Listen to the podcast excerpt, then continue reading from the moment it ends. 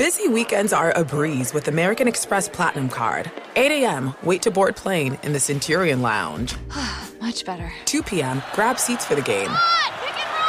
6 p.m., book an exclusive reservation with Resy Global Dining Access. Right this way. Because the American Express Platinum Card offers access to the Centurion Lounge, must see live events, and exclusive reservations at renowned restaurants. That's the powerful backing of American Express. See how to elevate your experiences at AmericanExpress.com slash with Amex. Terms apply. BetMGM has an unreal deal for sports fans in Virginia. Turn $5 into 150 instantly when you place your first wager at BetMGM. Simply download the BetMGM app and sign up using code Champion150. Then place a $5 wager on any sport. You'll receive $150 in bonus bets regardless of your wager's outcome. And if you think the fun stops there, the King of Sportsbooks has plenty of surprises in store. Check out daily promotions, same game parlays, live bets, and so much more. Download the app in Virginia today and get 150 in bonus bets instantly from your first wager. Only at BetMGM. BetMGM and GameSense remind you to play responsibly. See BetMGM.com for terms 21 plus only. Virginia only. New customer offer subject to eligibility requirements. Rewards are non withdrawable bonus bets that expire in seven days. Please gamble responsibly. Gambling problem? Call 1 800 Gambler. Promotional offer not available in Washington, D.C.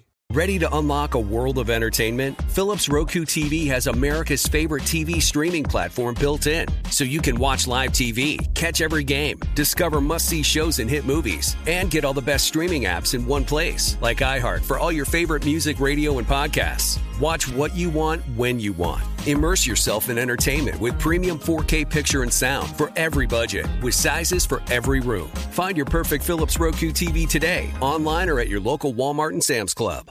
Welcome to the Scene to Scene podcast. I am your host, Valerie Complex. Today, I am chatting with Ji Young Yu. Ji Young stars as co lead in the six part limited series Expats. I think I learn a little bit with every character that I play. I think usually I play a character and it causes enough introspection that I learn something about myself. I honestly can't gush enough about Freaky Tales. I'm so excited to share it with more people. If you like what you hear, be sure to review, like, and subscribe to the Scene to Scene podcast. You're listening to Fox Sports Radio. Radio.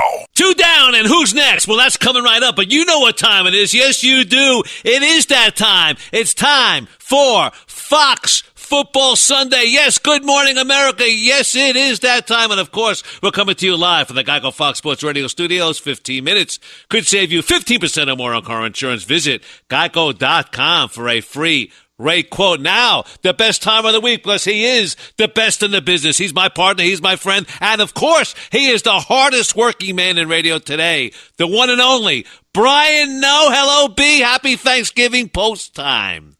Yes, happy uh, post Thanksgiving to you too as well. Andy Furman, pleased to be with you here as always on a football Sunday. Yes. And I just got to say, Yes. Irish ND in the college football playoff. It is a glorious day. Are they still playing that game, LSU, Texas A&M? I, I went back and forth a couple of times to the refrigerator. why are you changing the still playing? subject? Why are you changing the subject? We're, we're gushing about Notre Dame right now. I know we have are. time for seven overtimes later. It's all about ND right now, Andy. It Shame really is you. undefeated. No, I tell you what, but they're there. They're they're a lock. And you know what? I'll go one step further. Brian Kelly could very well be the coach of the year. Yeah, yeah. I mean, uh, he's got to be in contention. It's one I of mean, those like I, I don't think we're ever going to have a knockdown drag out about who the coach of the year should and shouldn't be. You know what I mean? Right.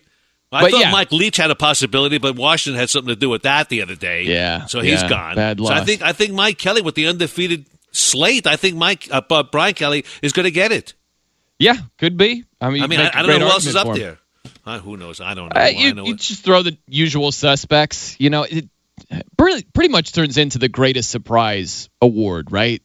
Because Nick Saban's done what Nick Saban does, and Dabo Right. Swinney's had a great year. I guess if you start looking in the pecking order, yeah, I mean, uh, Lincoln Riley would be in the mix. Um, I don't know if Josh Heupel is going to get a whole lot of love for going undefeated when UCF went get it from undefeated you. the previous year. Yeah, so it might be BK. Might be right there, Andy. Could very well be. I, I don't know. All I know is this: we got bigger and better news than that. You know why? Iowa Sam is back from Spain. I want to hear Oh, what was what he was doing in Spain. Welcome back, Thank Iowa you. Sam. How are you? Glad to be back. Um, I'm great. I'm doing well. Uh, Spain was excellent. It was a wonderful trip. Wonderful trip. Lots of wine, lots of local beer, lots of meats, lots of cured meats and cheeses and bread. Uh, it is a, not a uh, not a cuisine for um, anybody who is a vegetarian or vegan. That's for sure.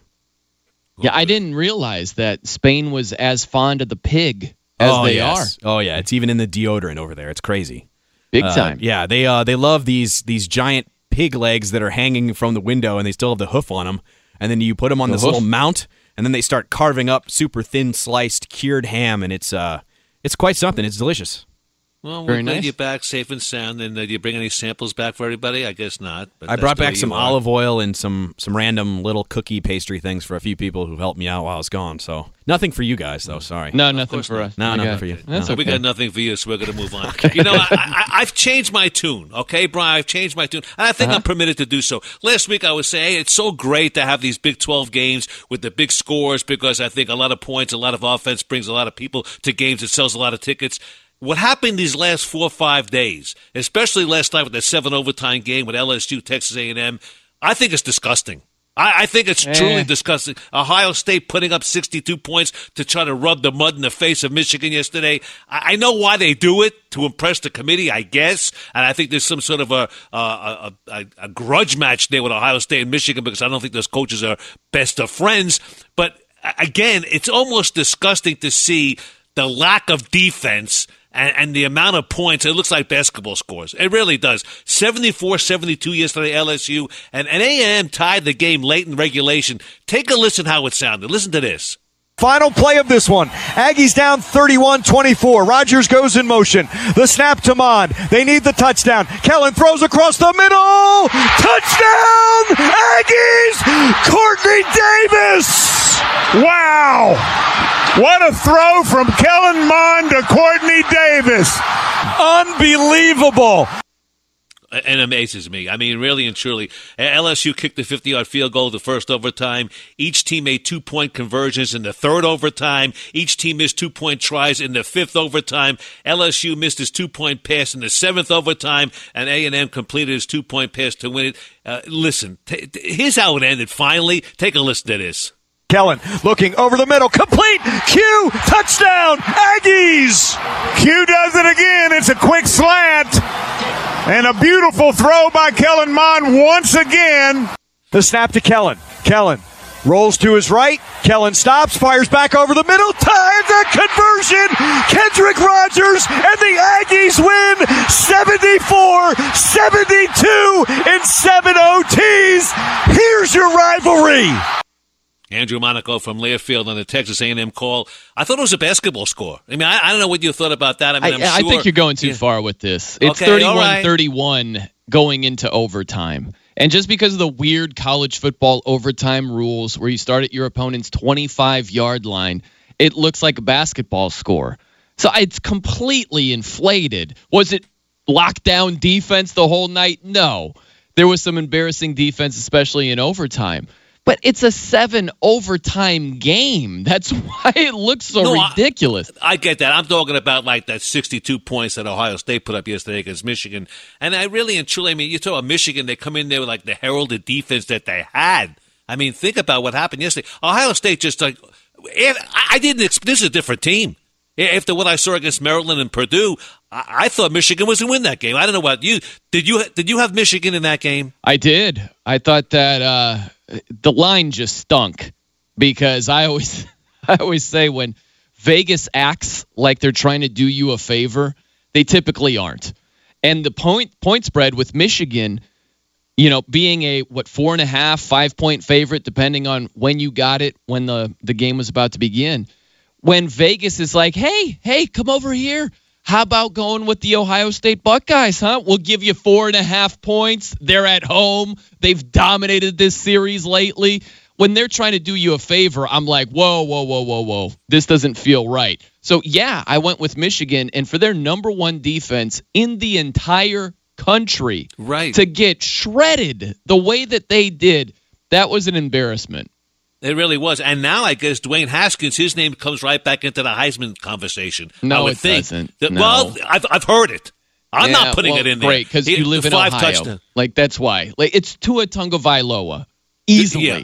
Like And- okay, and there's you no- there's to no mention number like two. who's going to be there in a suit and tie next to Tua when he's getting the Heisman? Fine, you can mention Dwayne Haskins because he surpassed Drew Brees, 41 touchdown passes this year. That's a Right. single season touchdown record in the Big Ten. So he's had a very prolific season, but we all know it's going to Tua. Yeah, it's it, he had that two months ago. He really did. But look, they put up 62 points. Ohio State topped off their beatdown with a 60 burger. Listen to this one. Mm. Gets the snap from Michael Jordan. Back to pass. Haskins looks, fires. Got right him. corner of the end zone. Campbell's got it for the touchdown. Parris Campbell on a 16 yard touchdown pass from Dwayne Haskins. His second one, touchdown of the game for Parris Campbell. That was Paul Keels, Ohio State IMG. Paul Keels, the tremendous voice of the Ohio State Buckeyes. Been there for years. Before that, he did University of Cincinnati. Before that, he did the Detroit Pistons. He has the best pipes in the business, Paul Keels. But let's go back to Jim Harbaugh, my friend. Jim Harbaugh, coach of Yeah. Michigan, now 0-4 against Ohio State. He didn't have much to say after the game, but he put the loss on himself. Listen to Jim. When things go good, things go great. I mean, good. If uh, if it doesn't, then you take responsibility for it. We'll come back in our next game and you know be motivated to you know uh, win our next game. wow. Wow. He was out of a tin can right there. Yeah. Um, yeah, I mean, look, for Jim Harbaugh, all the naysayers, all the critics, you don't have much ammunition the other way. When he loses again to Ohio State and he's over, he was brought there to beat Ohio State and he hasn't. And he had a great chance, I think his best chance this year, because Ohio State hasn't had a great season. They get blown out by Purdue. It was a 9 6 ball game heading into the fourth quarter against Michigan State, who has stunk to the high heavens this year. They were lackluster against Nebraska. Ohio State barely survived against Maryland when Maryland's quarterback misses a wide open receiver for a two point conversion that would have won the game. Ohio State's been very vulnerable this year in many different instances. And that same team absolutely dump trucks Michigan, beat down City. That is terrible, man. It, it was it was disgusting. It really was. I mean, Yeah. I was shocked. I, I don't know how, if you, you you had to be shocked. I was totally shocked because honestly, in my heart of hearts, I thought Michigan's going to win, especially at the end of the first half when Ohio State Yeah. fumbled that kickoff and it was 21-19. You know, Michigan went for two to tie it up, but they failed on the two point conversion, so it was 21-19. And next thing you know, I mean, hey, Michigan's got a little momentum coming into halftime. We'll see what happens. Then all of a sudden, they just blew the cover off them. They they just Yeah. beat them beat him to death. It it was weird too because sometimes you'll see that in bowl games where one team's speed is just so much better than the other team's speed. Where these are two teams in the same conference. You know what I mean? Like Michigan looked like they were playing another team from another conference in a bowl game, and it was like, whoa, we haven't seen this speed before. It's the Big Ten team. And you had linebackers matched up on running backs, and there were just mismatches all over the place. It was ugly. Ugly. Yeah, and uh, people would talk about Shea Patterson's going to be an NFL quarterback. I, I don't think so. No.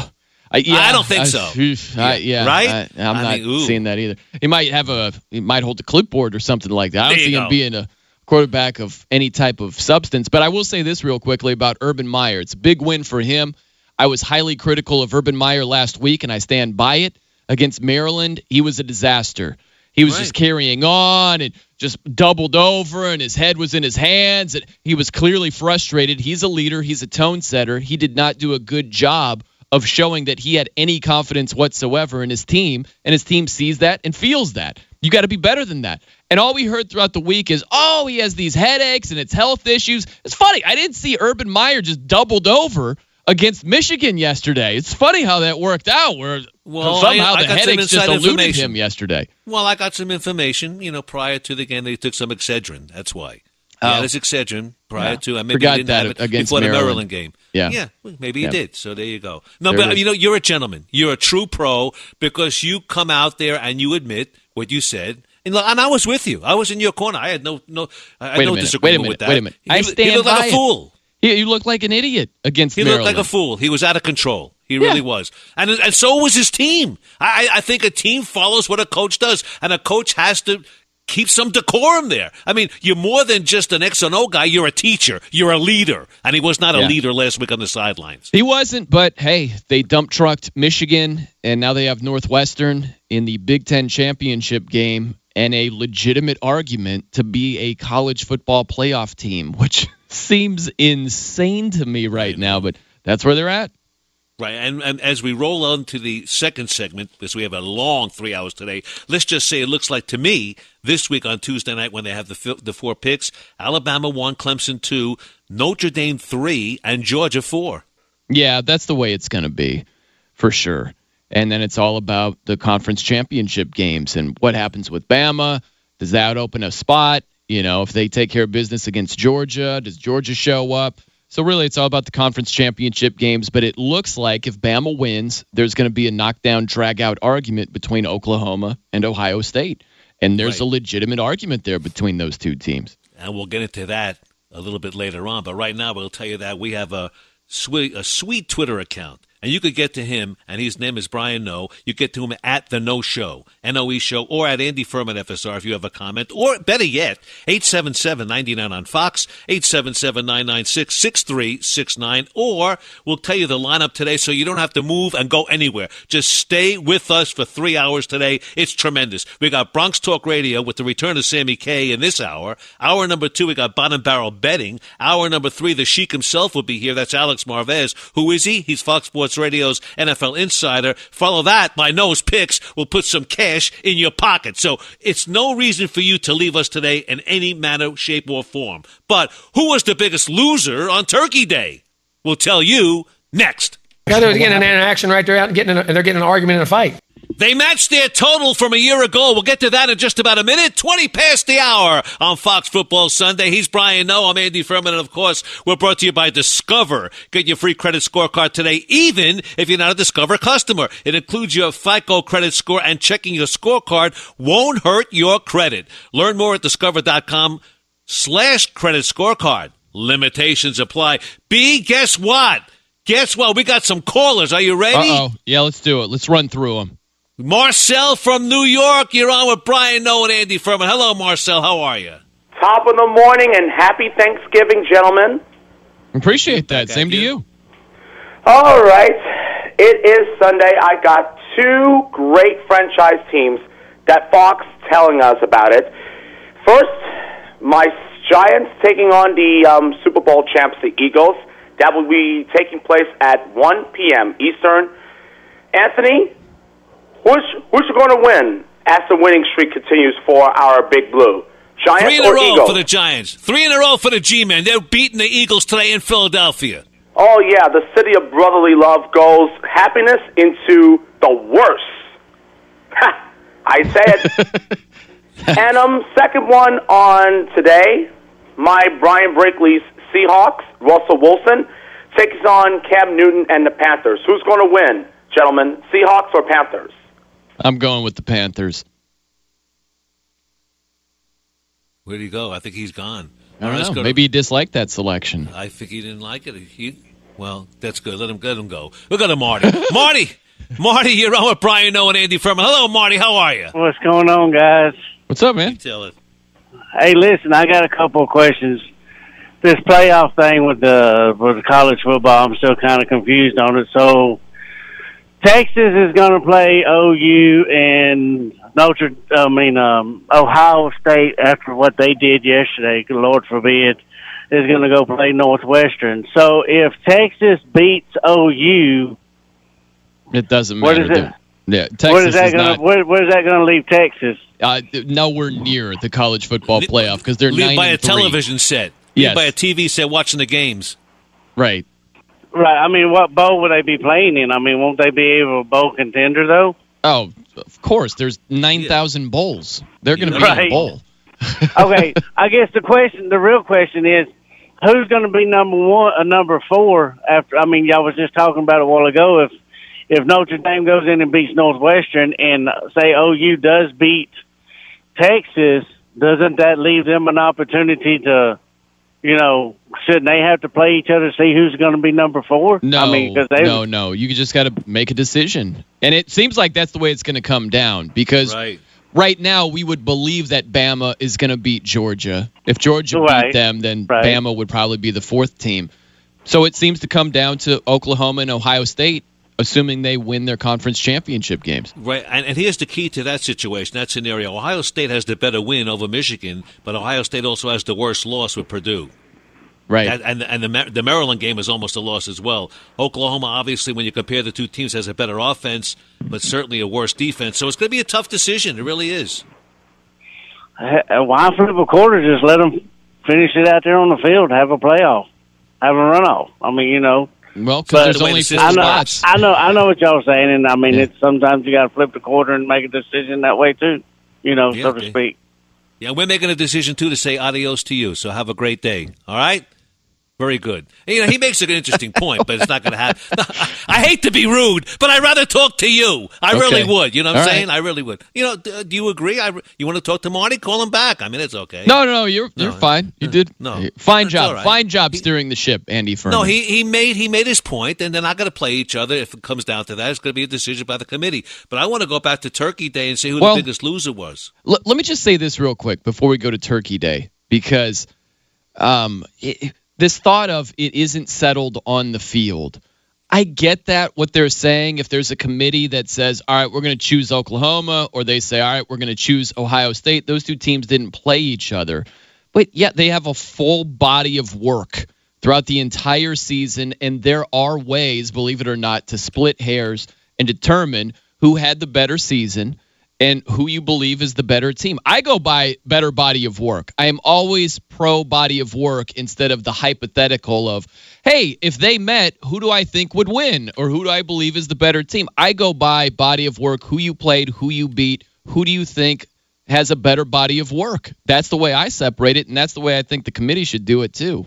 There's no doubt. And Ohio State really all season long trailed Oklahoma in those rankings. So we'll see what happens right now at the bottom Right. line at the end of the season. So we'll see what happens. Uh, I think the key is obviously that Texas Oklahoma game. That's a major key, and certainly I think Ohio State's going to handle Northwestern somewhat easily. Well, Northwestern has four losses already. So what he see what happens there. But Which which do you think is better? I'm sorry, Andy. I, I'm trying not to delay the Turkey Day conversation, but seriously, this is important. Which do you think is better? Is it a better win for Ohio State beating a Michigan team? Where you look at O- Oklahoma, they beat West Virginia on the road, which is a pretty good win as well. Uh, maybe people go. I would assume they would go with Michigan because they were a higher ranked Right. team at the time no doubt. even though it's a home game versus a road game for Oklahoma? Or And the is key it to- yeah. the the worst key- loss? Because there's the no doubt Ohio State had a worse loss than Oklahoma. No doubt. But the key to that Michigan win not only was a great win, I think the key has to be that defensive number one stance in the country, beating Right. that team in the way they beat him. And that's why Urban Meyer ran up that score with 62 big ones. That yeah, was the and key right there. you know, a lot of it is just recency bias. You just go by what you just saw. And for Ohio State to blow the doors off Michigan like that, the committee could be like, whoa, well, that really caught their attention. So I don't know if it's better win versus worse loss, which is better or worse in the eyes of the committee. I think Right. it's a lot to do with what happened most recently. Well, I think the way the team trends, that's a key. The team is trending upwards as, as opposed to what they did. But you I know just what? I go- hate that, man. It's all about what is your full resume. Of It- course. we shouldn't be in this knee jerk reaction of the last thing you saw and then you forget everything else, you know? Shouldn't be like that. Like I saw them barely beat Maryland. Maryland screwed up a two-point conversion. That Maryland team got the doors blown off of them last night by Purdue or, or by Penn State. Penn State crushed Maryland. And we're just going to forget that Ohio State was on the ropes against Maryland? Like that just doesn't make any sense to me. And that's why I've said from the get go that these voters have to be transparent and tell us who they voted for and why. I want each voter to come forth and show me Yeah. who they voted for, and they I like won't. that.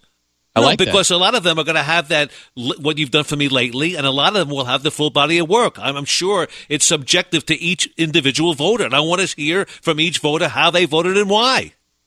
Yeah. I, hey, man, I'm all for transparency. I'm good with that. There you go. I'll put my clothes back on if you don't want to see transparency. there we go. Uh, for one second, I just want to mention this in passing because I go back on Thanksgiving Day. The biggest loser on my mind had to be the Detroit Lions. They lost to the Bears 23 16, and in that process, they equaled their loss total of a year ago. Seven losses a year ago, and they lost seven already this year. Uh, they host the Rams next week. And, and what I've talked about now with the, the Detroit Lions, it's almost like Thanksgiving tradition. They're on TV and they lose. And, maybe it's time to move on from Matthew Stafford.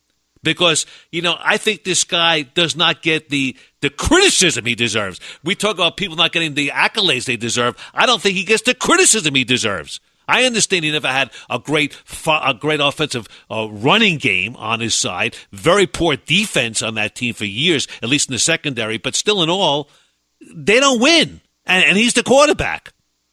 Well, I look at it this way. There's a lot to unpack here. So I'll try to give you the Cliff Notes version.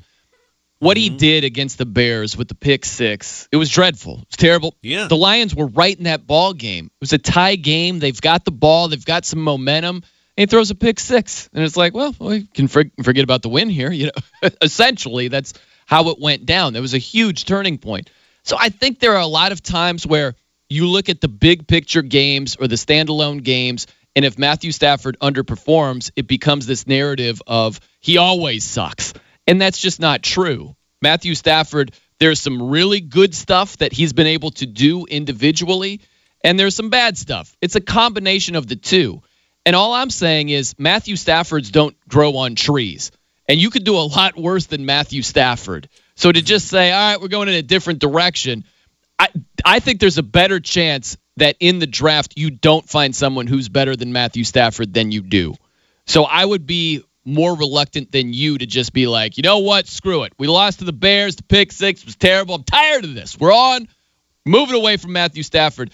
I think it's far more likely you find somebody worse than him if you try you know to what? do that. You preach it to the choir, and I'm saying that the Detroit Lions obviously they need to move on in a different direction, but so does Matthew Stafford because I think he could be successful in I, another. I ball don't know club. if you heard me or not because No, I'm not saying that at all. I'm not. No. I'm not saying the Lions should you move on they from Matthew do Stafford. No, they, you saying they could do a lot worse, and you're saying that Yeah. he's not a bad quarterback, and he's not. I'm Right. saying that he could have more success on another team. I'm not saying he's a bad quarterback either. I'm Gotcha. just saying the the mix is not good. The mix Well, over yeah. there is not good. I think that the roster has held the Lions back way more than Matthew Stafford has. Agreed. Agreed on and, that. and yes. that's where I would go with it. Yeah, if you surround him with better talent, I think he's capable of you know leading you to playoff wins and significant seasons. Eh, like, look how long it took him to get a 100 yard rusher. They hadn't had one since 2013 with Reggie Bush. Until you have what on Johnson this year, it's crazy. So to make it all about him, I think is missing the mark. Thank you very much. We move on. Brian Noe, Andy Furman, Fox Football Sunday, and of course, the rookie went old school. That's next, but first, he's back, our guy, Ralph Irvin, with the latest. Well, thank you very much, Andy. And yes, it was a wild final regular season Saturday of college football.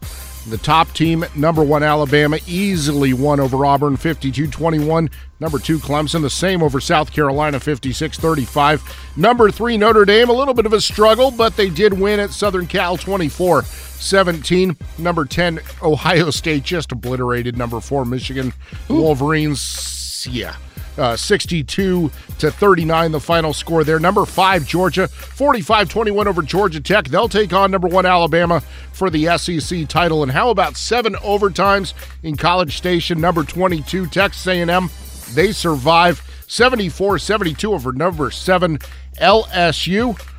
Yeah, it all adds up to, and I notice you haven't said this one, Brian. If Ohio State and Oklahoma lose their conference championship games, Yeah, let's not even think about that, Ralph Irvin. there's really only going to be one answer left that no one wants to deal with. Let's not let's not even think I'm about just that. saying, it's Yeah. it's hanging there in the ether. Online Say- car say it. shopping. Who? What's that? Say it, please. Say it. Uh, I just will say this: Ohio State won a national championship with a third-string quarterback, and the Eagles won a, na- uh, a Super Bowl with a backup Mm-hmm. quarterback. That's all I'm going to say. Uh, Really?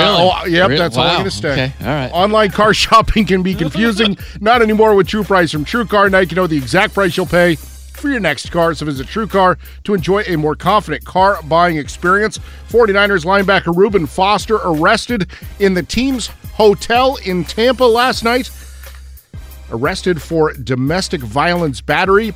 He is currently being held without bail.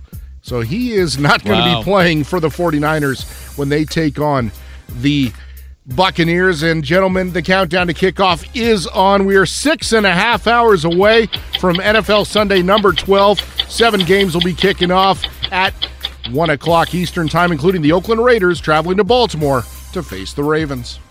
Thank you, Wow. Ralph. See you in about an hour. And you know what? We haven't seen this in about 68 years. We'll get to that in just about a minute. Brian, Noe, Andy Furman. We call it Fox Football Sunday. And of course, we're coming to you live from the Geico Fox Sports Radio studios. It's easy to save 15% or more on car insurance with Geico. Go to geico.com or call 800 947 Auto. The only hard part, figuring out which way is easier. And of course, Andy, I'll say. Let me say this real quick about Reuben Foster, just real fast. sure. I- I don't know what happened, but how are you accused again when you got new life with the other allegations? Remember the the girl recanted her story and said, "Ah, it never happened. He didn't throw the dog across the room. He did, didn't do this or that to me." And now all of a sudden you're arrested at the team's hotel, no bail, when you got a second chance. Like, what are you doing? How are you in that position? I questioned the first situation. I figured that he probably paid her off to keep our mouth shut in, in initially. I'm just allegedly thinking that. But uh, you're right. You get a second life. You're back at work. You're in the National Football League. And how humiliating and embarrassing and just really and truly of a team to give him that second chance and arrested the night before a game in the hotel. Shame on you. Shame on you. Yeah, that is man, oh man, oh man. And that's the deal is, you know, from a life perspective, that obviously takes precedence. But look, John Lynch, the GM of the Niners, he's looking at building the team. And right now you're looking square in the face of this is a 31st overall pick. This is a first rounder from last year.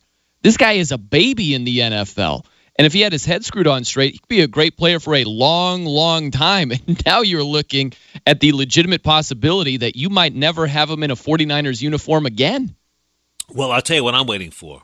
Here's what I'm waiting for right now. If Roger Goodell had a pair of hanging downs, he'd have an announcement tomorrow morning saying this guy's banned from the league for life. That's what he should do. You know, set a precedent. I'm tired of the battery and the domestic violence. It's disgusting. I hate it. That a man would pick up his hands and fists to a woman. All right? So you set a precedent. You have a guy thrown out of the league, and maybe, just maybe, the, the light will go on in someone's head and it'll stop. Because I'm tired of reading it and talking about it. Well, hey, man, uh, we'll see because this isn't his first run in. And uh, uh, I, I just think that there's going to be a, a lot of teams where, I mean, think about who you're doing business with and who you can count on. Can you count on Reuben Foster right now? So if the Niners don't think that, who else is gonna? It's it's, it's a But, but it, to me, it, it, it doesn't make any sense. I mean, you're going to ban a quarterback by Tom Brady for putting air, allegedly putting air in a football, and you suspend him four games, and, and nothing's going to be said. I promise you, by this time tomorrow, still nothing will be said from the commissioner's office about Reuben Foster or from the 49ers themselves. Well, they're do gonna, something. They're going to see how things play out. Oh, But I'm, I'm serious though, Andy. Like this, it has to play out instead of just reacting and say, "All right, well, you're banned from the league," and then all of a sudden they have a trial. There's not Right, a I- guilty. I know, I know. There's, it's a whole process, Andy. So of course not. They're not going to have this knee-jerk reaction of "you're out of here" based on these allegations. We'll see what happens. Okay, we'll, we'll let let the let the courts make their decision, and then hopefully the league will make the right decision. That's what we'll do. All right, we'll just wait and see. But Okay. today, as as Ralph mentioned, the Raiders are at the Ravens. Ravens five and five. Raiders Ooh. two and eight. Yeah, and I yeah. have the latest line: Oakland getting eleven and a half. Eleven and a Yeah. half. Yeah, Right? Uh, right, and that's uh, the fat That's a lot. line right there. That's a lot, really. Fat line, look- Andy Furman. Yeah. Well, here's the thing: is with to me, it comes down to Lamar Jackson. How much are you going to be running this guy? Because he rushed the ball 27 times last week against the Bengals. That is way too many, Andy. And we saw with Ralph Irvin mentioning, not by name, but McKenzie Milton of UCF with that Right. terrible injury against South Florida. That's the risk you are taking with running quarterbacks. And with Lamar Jackson, who's built similarly like McKenzie Milton, It- you are. It's any play you could blow out a knee and take a se- severe shot and be on the sideline. I just don't like how much they're running that guy. I'm with you. But you know what? I think they had to do that for his first start to kind of limit the playbook, to make it a little easier on him. We'll see what happens today. Because But that's you're the not gonna thing, last. Andy. Is I think there are runs where you're sliding, you get what you can get, and you slide, you get down, you don't take that additional punishment. That's not what Lamar Jackson was doing. I, I don't like that at all. Listen to this real quickly. He was a guest on Dan Patrick's show this this week, and Dan asked him if he protects himself before he gets hit. Absolutely, you know I brace for the hits. He braces for the hits. That's how he protects himself, Andy. Wow. Come on, man. Like you're not going to last like that. I'm with you. I mean, and I said this the first time we saw this in 68 years. He got that first career start. He did something that no player had done since 1950. What did he do? He threw at least 10 passes and ran the ball at least 25 times. And as you mentioned, he had 25 rushes for 117 yards. You can't survive or live in the National Football League as a quarterback with those statistics. You just can't. And, and, and hopefully the coaching staff will not let him do that or make him do that. And I guess he's going to start today. I, I haven't heard any report on Joe Yeah. Flacco getting No, to he's start in. again today. Yeah, he'll be in there. Yeah, it's Lamar Jackson's show, at least for this week against the Raiders. And they've got the 31, uh, the 31st ranked rush defense this year. So that's the the key. Like if Lamar Jackson drops back to pass, nobody's open, or he goes through his progressions, and it's going to be there. He's going to see some green grass in front of him. And I'm all for quarterbacks running. I'm not. You can't run. You can't buy time. It's just don't take that additional punishment. Slide, protect yourself, keep yourself upright. And he has shown a tendency to want to make the big play and try to juke the 11 guys from the other team. And that's just not a great long term formula. Right. And before we get to Bronx Talk Radio, let's squeeze in Richard, our good friend from West Virginia, with Brian Noe and Andy Furman. Hello, Richard. How are you today? Oh, I'm sick in bed with a nurse, but that's a personal problem there. Oh. Wow. That doesn't sound like a problem. Yeah. Right. I wish it was. I couldn't do him any good anyway. what I wanted to find out was, I was just thinking about this with Matthew Stafford, the way you were talking. When he got that two hundred million dollar contract, I was just, I it's Two just, hundred million. yeah, Matthew Stafford got a two hundred million dollar contract when he When signed that his last one. I, I didn't. I yeah, didn't know what it's, uh, it's country never happened in NFL history, but okay. about. Twenty million, I believe it was, but uh, not two hundred million. I believe it was two hundred million, not twenty million. But anyway, he you, was. You uh, get on the 2018 updated version of the internet, Richard. Okay. Wh- whatever. What What's on your mind? Okay, I was just wondering who is a more dysfunctional team, the Cleveland Browns or the uh, Detroit Lions? That's not a bad to say- question right now. It's a pretty good question, really. I, Yeah, my, my I- take would be Cleveland. Uh, well, Cleveland's at least headed in the uh, the right direction. I mean, they've what about got the same record, so it seems like Cleveland is speeding past the Lions. That's not necessarily the truth, but yeah, right now the Lions falling from where they were last year, and with Matt Patricia, who is telling reporters to. You know, show a little bit of class, and uh, like it's just been an odd year. They're practicing in the snow. They're trading Right. Golden Tate. Like it's been a weird year for the Lions. Yeah, Very strange. Report, report his posture. That's what he was doing there too at news conferences. yeah, but we'll see. just sit up I- and I- show some sit, class. Sit up, will you please? Yeah. Brian, Noe, Andy Furman. By the way, the rain in Spain forced a return to the Bronx. That's next. Bronx Talk Radio coming right up about 11 minutes before the top of the hour. He's Brian Noe. I'm Andy Furman. We call this Fox Football Sunday. And of course, we're brought to you by Discover Card. We treat you like you treat you. Now, the man himself, returning refreshed, the one, the only, Sammy K. Guys, it's time to channel your inner New Yorker. We want to hear all the irrationalities you can spew on the hottest topics of the day. Up yours, you son of a You don't talk me that way. Get out of here. Here's something we like to call Bronx Talk Radio, hosted by the great Sammy K. I'm back. I'm back from abroad. What do you mean? What are you talking about? Uh? Oh, Abroad? uh, What does that uh, mean? Abroad's house. Uh, abroad's house. You can't that's say I- that on the radio. You Oh, cannot say. What are you doing over here? We got FCC Oh, no. regulations over Uh-oh. here. Oh, I What can't say crazy? that. Okay, my bad. Whoopsie daisy. Well, I gotta, I gotta thank uh, Gabba, Gabba the Goo for filling in there. Gavin the Goon. it was the Thank best you. one ever. The goon or the goon. His nickname's changing over there. Gabba huh? the Goo, Gavin the Goon. Well, my oh, boys, my goodness, Bear Bryant, he'd be spinning in his houndstooth tomb. We're seeing points flying all over the place in the NFL and college. What's going on? Where's my defense? Where's my defense anymore? We got these crazy games, hundreds of points. What's What going on? In the name of Don Shula's afternoon pudding is going on here with the defenses, huh? What they can't stop nobody over here. It's ridiculous. Andy, where's my defense? There's a you seen it? reason why, because they gotta put up the points for the committee to prove themselves that they're worthy of the four teams in the final playoffs. That's why they do it. That's why Ohio State rubbed it in the face of Michigan yesterday. I'll say it. I'll say it. No one else is going to say it. These offenses are using PEDs. They got steroids to juice this up. guy? Who is this Get guy ready to anyway? go. What- He's coming Who are top you? Are you there? mentioning All all right. these crazy things. Hey, I'll tell you what, mystery voice there, the goat. Say hi to your mother for me, huh? yeah. Do it. That's what I Always got. think about your mother. All right, let's move on. I'm seeing a lot of five and five on the NFL schedule today. We got the five and fives battling. Tell me, we got the Bengals, the Seahawks, the Ravens, got the Dolphins and the Colts. They're both five and five. Who's gonna cash in the most with a W? Who needs a win real bad right here? I'm looking at you, Cincy. You got the Browns at home. You got to take care of business. They all Tell take me what- wins. They're five and five. Yeah, I know, but like for the, you look at their schedule going on. Who's who needs it real bad, real bad? Tell me. The the Bengals need it. They started four and one, so they're going downhill. I'll tell you what, the team that looks really good to me are the Colts. They won four straight. They're on a roll right now. They're on a roll right now, but I'll tell you what, they need this one badly because in that division, you got a chance to do something. And you got to win this game at home against the Dolphins. And Tannehill is back with his busted shoulder. You can't miss this opportunity. You're on a roll. So I think the Colts need it. All good, all good opines there. All good opines. All right.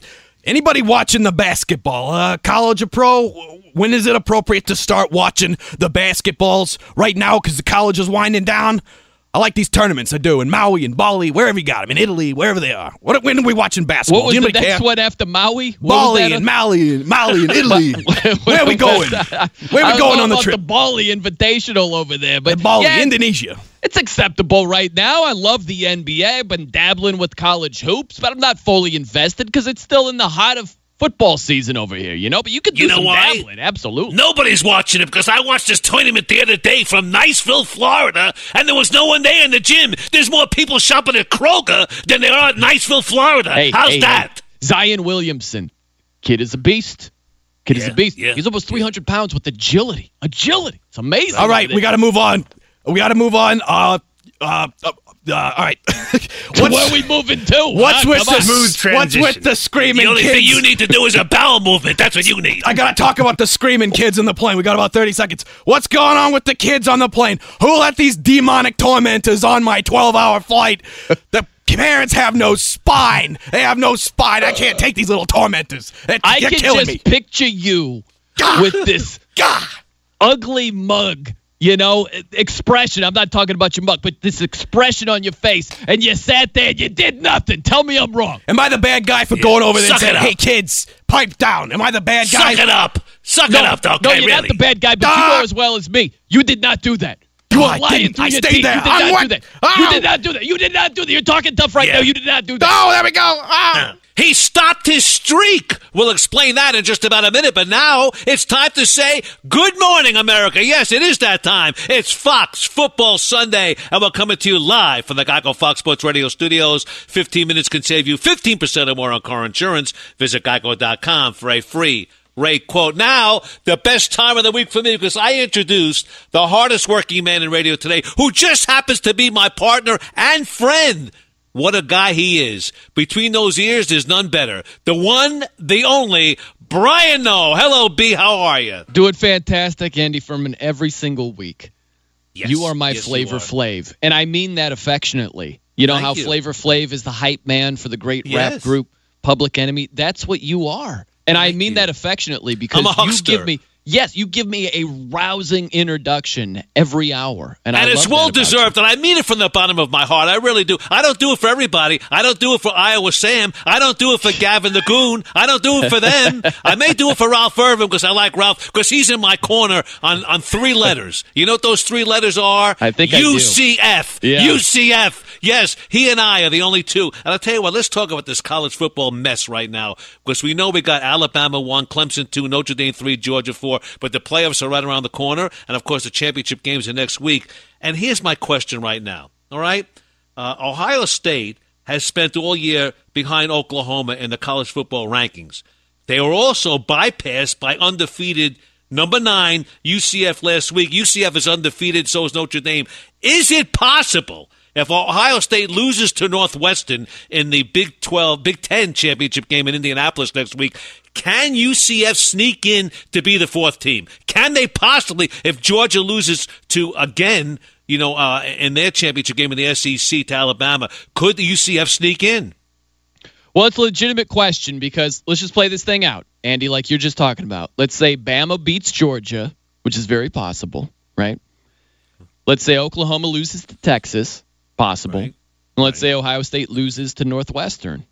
All possible. I think it's unlikely that everything happens, but let's just walk down this road. Yes. Do you have the Knights in the playoff if that's the case? I, who do you give it to if all those teams lose out? Who would you go with instead of UCF? And we've made it very obvious. And just to give the Cliff Notes restatement, their schedule sucks. like UCF's Oh, yeah. body of work Yeah. is just not impressive whatsoever. I But mean, if you've got Washington these State's teams- out. Yeah, all around them losing.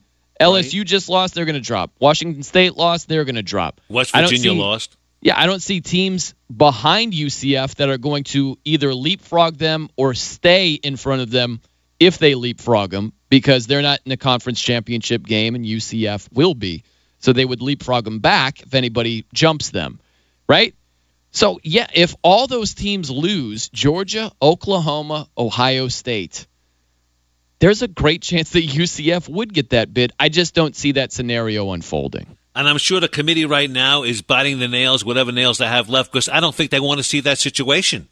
I, I really don't think they want to see that because I, I don't think they want to put a team like UCF in there. They, they don't want to put.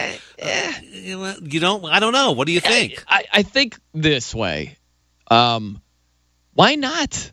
You know, in terms of the committee, if it if it unfolds like that, Georgia, Oklahoma, Ohio State all lose. What's the worst thing about UCF being there? The worst thing would be that McKenzie Milton isn't going to be healthy for that game. So that stinks. But I mean, it's UCF. It's going to be built into this.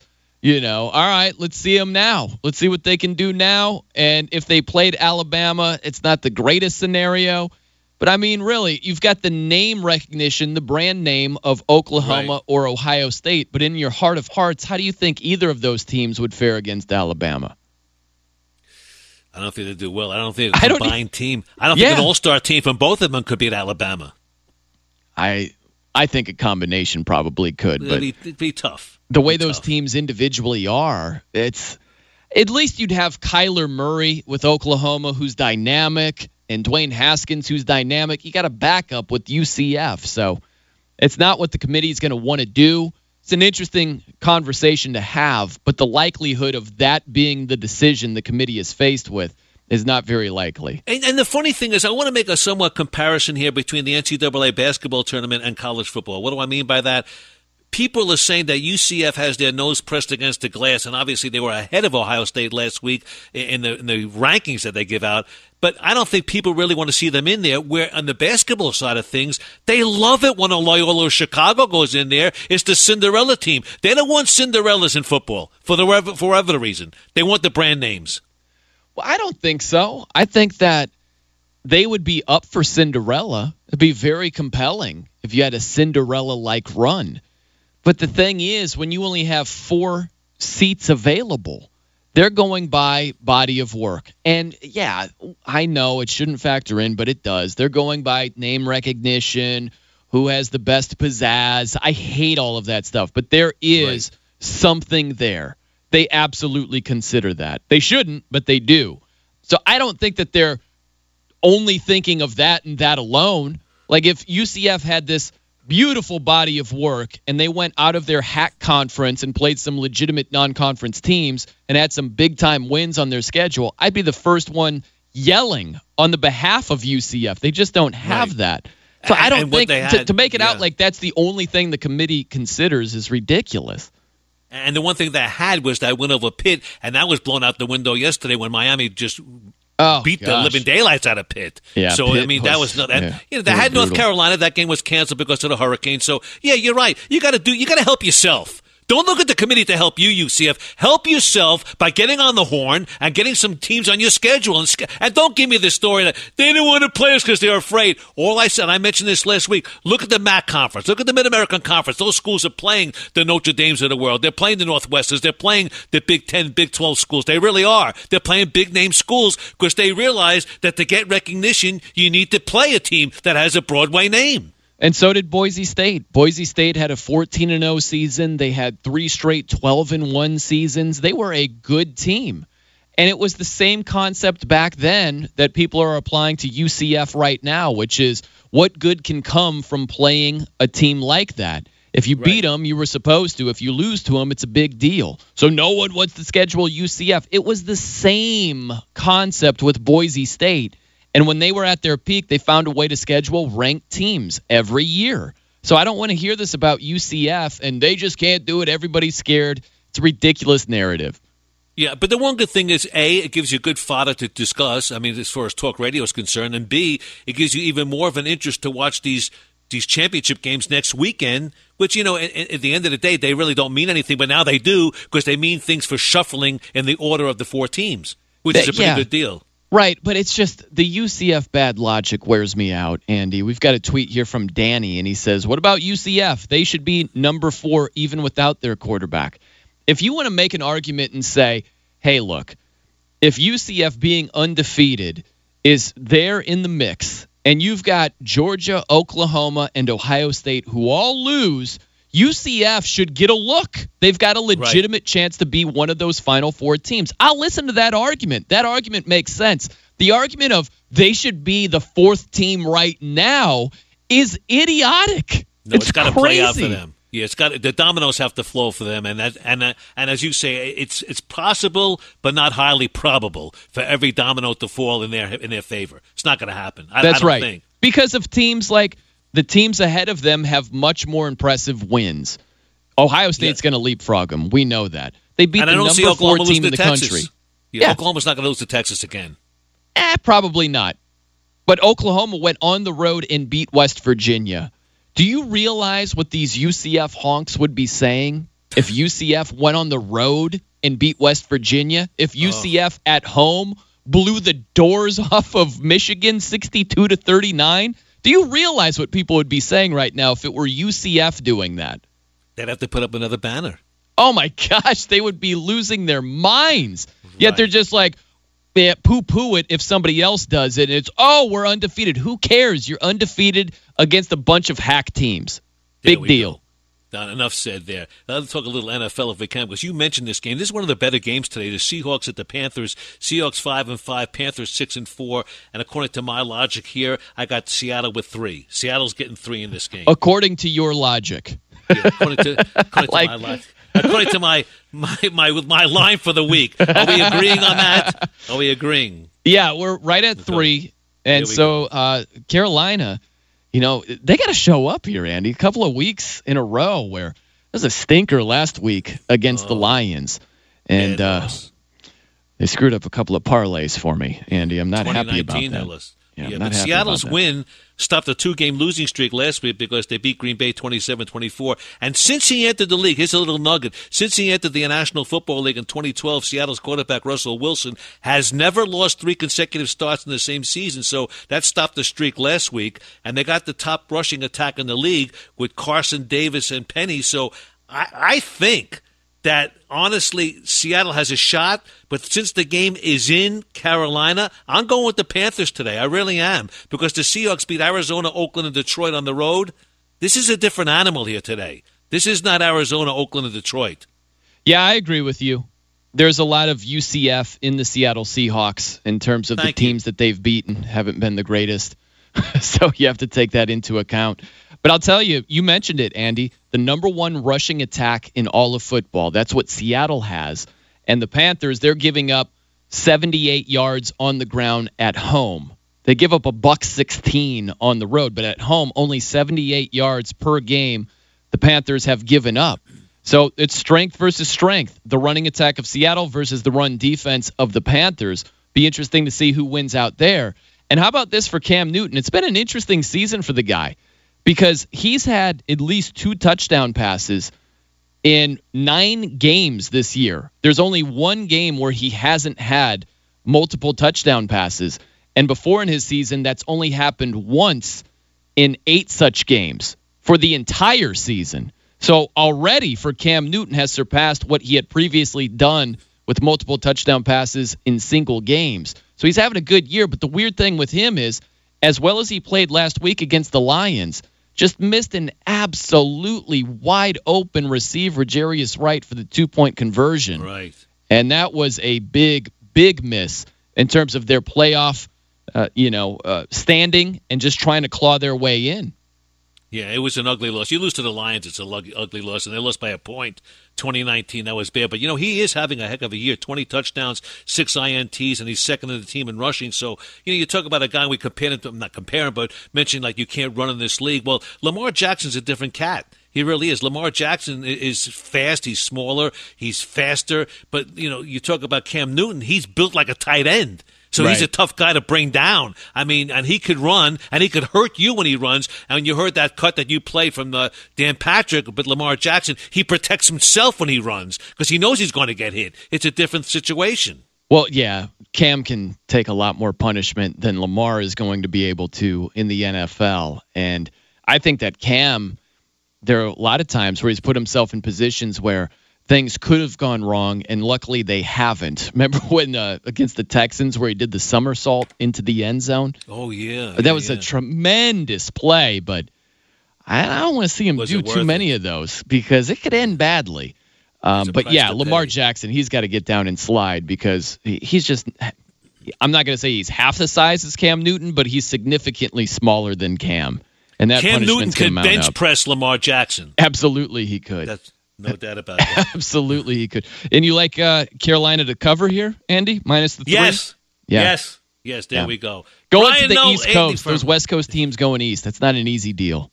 Right. Not easy. Watch the clock. Hey, you can get us on Twitter. We love to hear the tweets. Read the tweets, retweet them at the Noe Show, N O E Show, at Andy Furman, FSR, or 877 99 on Fox. That's 877 996 6369. Phones operators are standing by. Now we have bottom barrel betting at the end of this hour, hour number three. Alex Marvez, Fox Sports Radio's NFL Insider, followed by Noe's Picks. But the question of the day will the new face make a difference? That's next.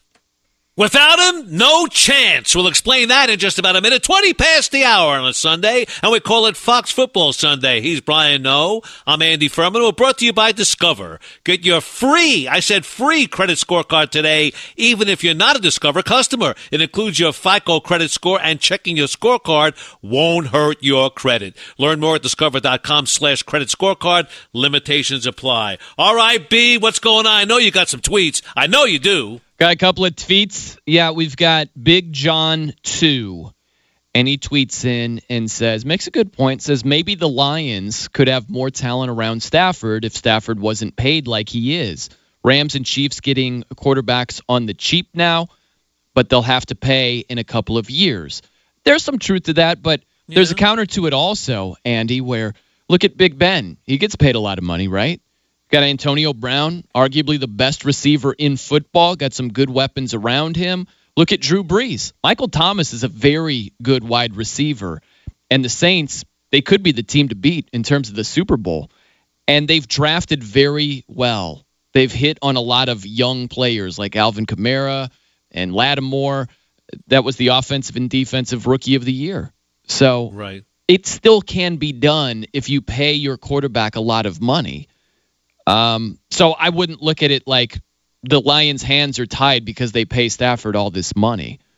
But I will take your Brees and Ben and up you and, and give you a Joe Flacco because I think that the Joe Flacco situation really hurt. The money they gave him hurt their situation in I think it's similar. But, I think it's Yeah. very, very similar. You still have, you've got a lot of money under the salary cap, and it all goes back to you need to draft well. We know that you can't have just plugging holes with high-priced free agents left and right. You've got to find young talent through the draft that you can build, and when you get them on the cheap, those first four or five years, that's a huge, huge bonus. So we always only look at that in terms of the quarterback and how big of a benefit that is.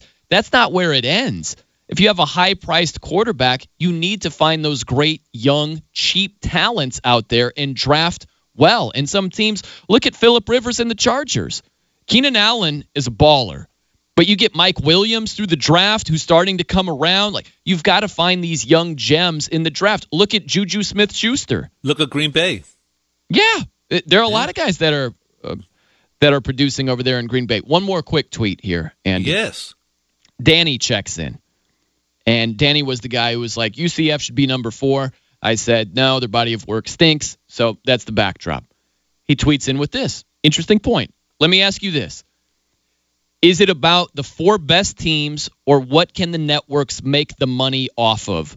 Because what happened to Ohio State in the offseason, that will lose the network's money. It's an interesting thought. Yeah, um, I think it needs to be body of work. What have you done? Who has the credentials? Who brings the goods to the table? That's what it should be. And then it's sprinkled in with, hey, hey, like what's best for ratings? If we're gonna break a tie here, like that's that's the ugly truth of it. So I don't think like what's best for ratings. If that were the truth, you'd take a team that had two or three losses over a Right. team that didn't draw bigger Right. ratings. So to make it to be that primarily is not the case. And I said something way back when, which may come to fruition right now. There are going to be some people on that committee who don't want to see Ohio State there because of what happened with their program. There are going to be people voting against Ohio State. And again, it brings out the transparency situation. We'll never find that out. But in the heart of hearts, there are going to be some that say that maybe Urban Meyer should have been fired. Maybe the team should have been on probation, whatever it may be. There'll be some hard feelings towards Urban Meyer, and they'll take it out on the kids in the program and vote against him. There's a possibility there. We said that early on. Yeah, yeah. I uh I still think it comes back to the body of work and to you know as well as I do, Andy, that's going to be the narrative. If it's Oklahoma over Ohio State. If it comes Oh, down to that, it's going to be oh the committee they thought this about Urban Meyer and they didn't want Ohio State in there. That's going to be the talking point. But Oklahoma was over Ohio State all year long That's right. anyway. That's right. And to act like Ohio State's resume is easily, no doubt about it, indisputably better than Oklahoma's body of work just isn't the case. So I don't want Right. that narrative to take over as if that's the only reason that Ohio State's on the outside looking in. Right. I'm with you right there, but another team might be on the outside looking in. Might be the Cincinnati Bengals today. The Bengals are oh, five and gosh. five. They're in a tailspin. they started four and one. The Browns are in town in Cincinnati today. They're three six and one.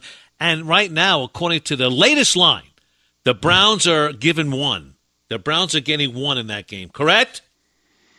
Uh, let's see over. Yes, that's Browns right. won. The Browns are one point underdogs, so a lot of money pouring in on the Browns.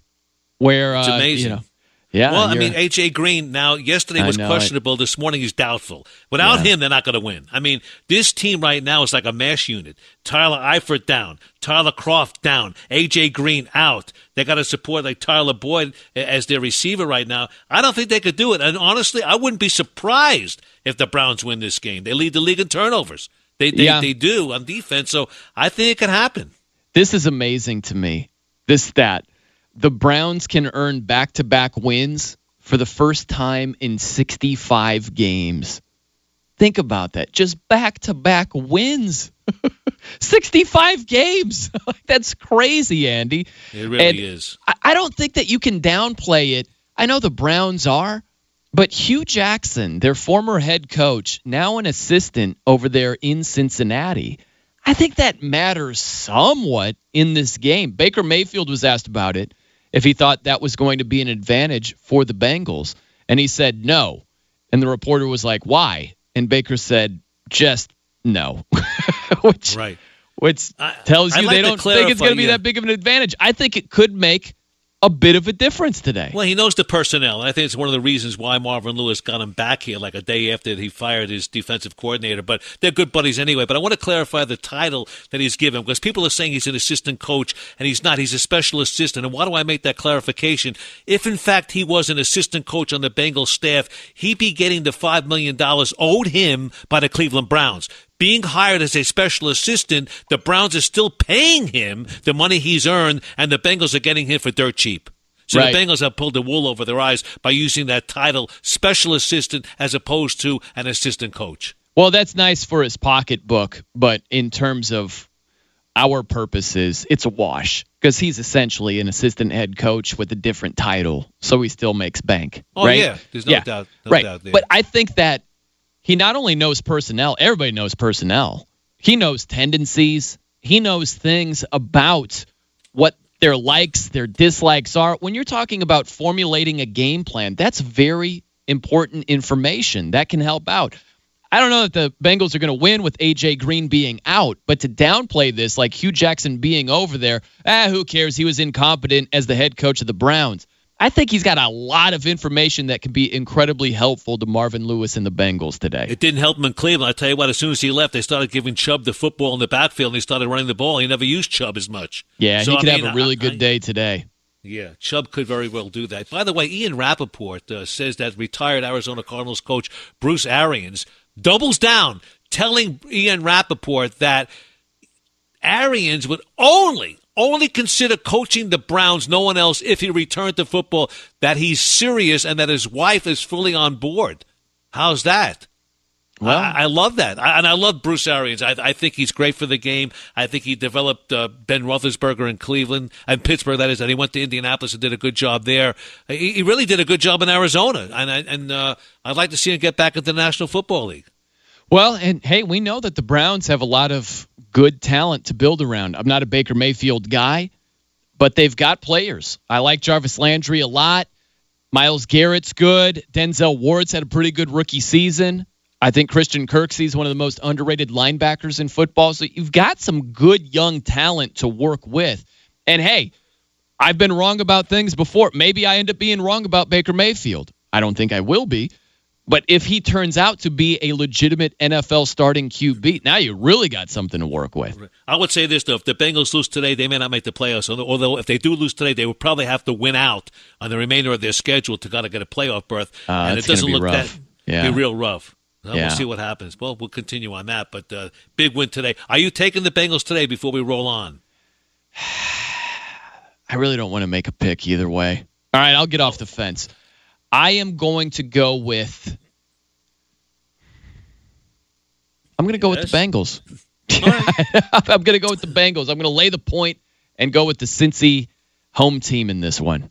There I think. I That's think uh, Brian, Hue Jackson helps him out today. A little bit, a little bit.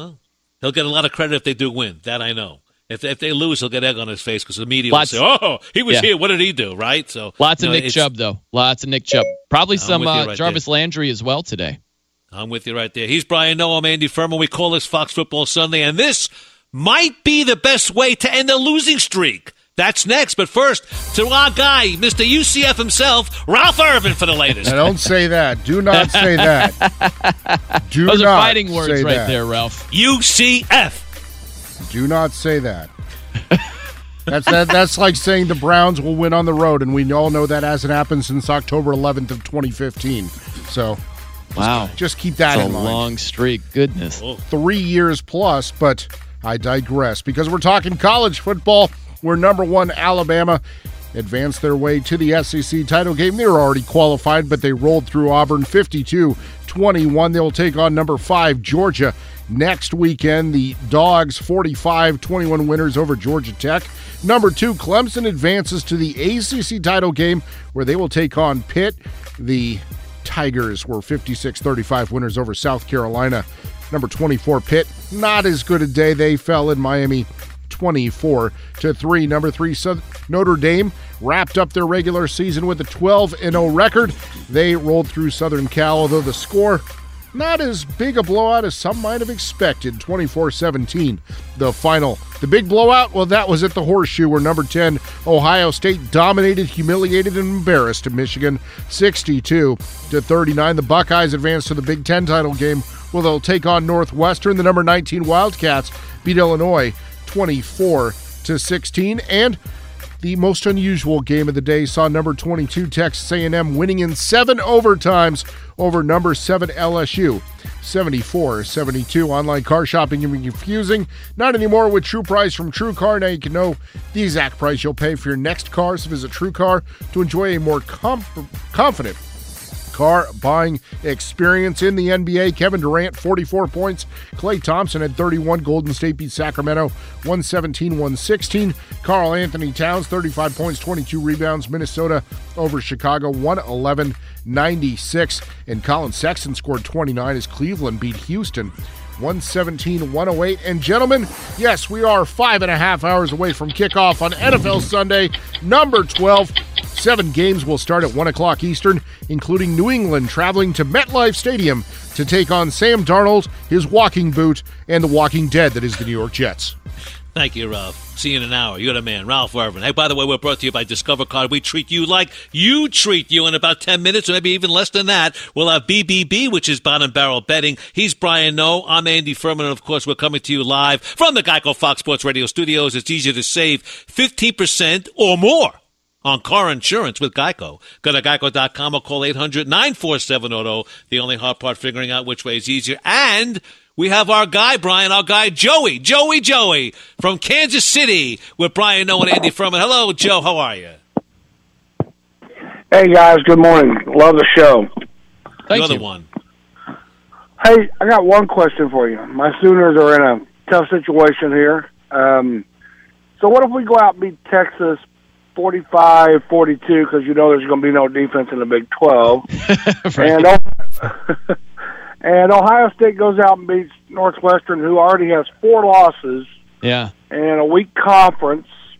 Say they go out and win 42 17. Yeah. And Sunday night we come back and say, hey, you know what? What are we going to do? Yeah.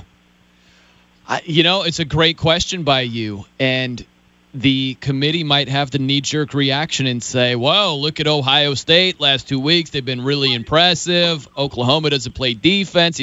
That might be enough to get Ohio State the bid that Oklahoma would be bypassed for. I can't believe that because Oklahoma was ahead of Ohio State all year long, and last week UCF was ahead of Ohio State. So it would be. It doesn't matter. Uh, We've it seen would have to be before. an investigation. Go, I, go I back call for an time. investigation. Go I back call in for an time, though. Andy. Look at Yeah. Ohio State leapfrogging Baylor and TCU years ago when they had a, a great championship game win against Wisconsin, 59 to nothing. That's a little bit more than 42-17, but it's been done before. Just because you happen to be ahead going into a weekend doesn't mean you're going to stay there in the rankings. I would call for an investigation, but, but I'll tell you what, I'm I'm rooting for Northwestern. Here's the deal, guys. UCF doesn't have. I mean, they don't. They don't. They, don't, they do not deserve to be in a championship anyway. Um, I mean, if you're gonna if you're gonna do that, you got to play the big boys, and they don't play the big boys. So Yeah. Um, and I, and I totally agree with you, uh, Brian. They, they they don't their resume has no effect on anything. So, but uh, I just want your opinion on that, and uh, hopefully the Sooners uh, they get in the Final Four. Yeah, yeah. Well, I, I think that you know, and we appreciate the phone call. They've got Sooners! to. Uh, you got to have style points in these uh, championship games. You know, because that's a great question. If Oklahoma barely wins, we're talking by a field goal against Texas. Even though Texas is a better opponent than Northwestern is, but they're comparable. If they bar- if Oklahoma barely wins and o- Ohio State wins by a lot more, that could be a big, big deal. Style points going to mean a lot in terms Right. of who gets that final playoff berth. Because even if Oklahoma wins by a little bit, remember Texas has already beaten them early on. So Yeah. we'll see what happens. So How about this, Andy? Real, real fast. Let me throw this scenario out at you. What if Georgia loses to Alabama barely? All right, it's a uh-huh. close, hard-fought SEC title game. Right. And let's just say Oklahoma and Ohio State both lose. Let's just say, for the sake of argument, okay? So it would come down to potentially a two loss Georgia team against an undefeated UCF. Oh, Georgia's still in. You think you the kidding? committee would be like, all right, come on, it's Georgia. Let's go with them. no, no. You got to go with Georgia. Are you kidding? Come on. Th- then, uh, if I'm Georgia, I have to get an investigation going on there. I just think that UCF, too many things have to happen, and really, even if they do happen, I think there's got to be at least one person on that committee who's going to say, "Uh-uh, ain't happening." Look at their schedule. Look at their body of work. Well, you got to the have other someone. thing. Yeah, Andy, think about this. The committee does consider the ripple effect. So if you take UCF, it's not that they're just anti little guy and they're anti Cinderella story. It's they don't want to set a precedent where you could play South Carolina State, Florida Atlantic, and Pitt in your non conference, not have a, a great regular season in your, your conference as well, and make it to the playoff. They don't want to send the message of play a bunch of dog teams non conference wise, especially for the Power Five teams who play better conference competition. Why would they want to send that message and have a watered down regular season product?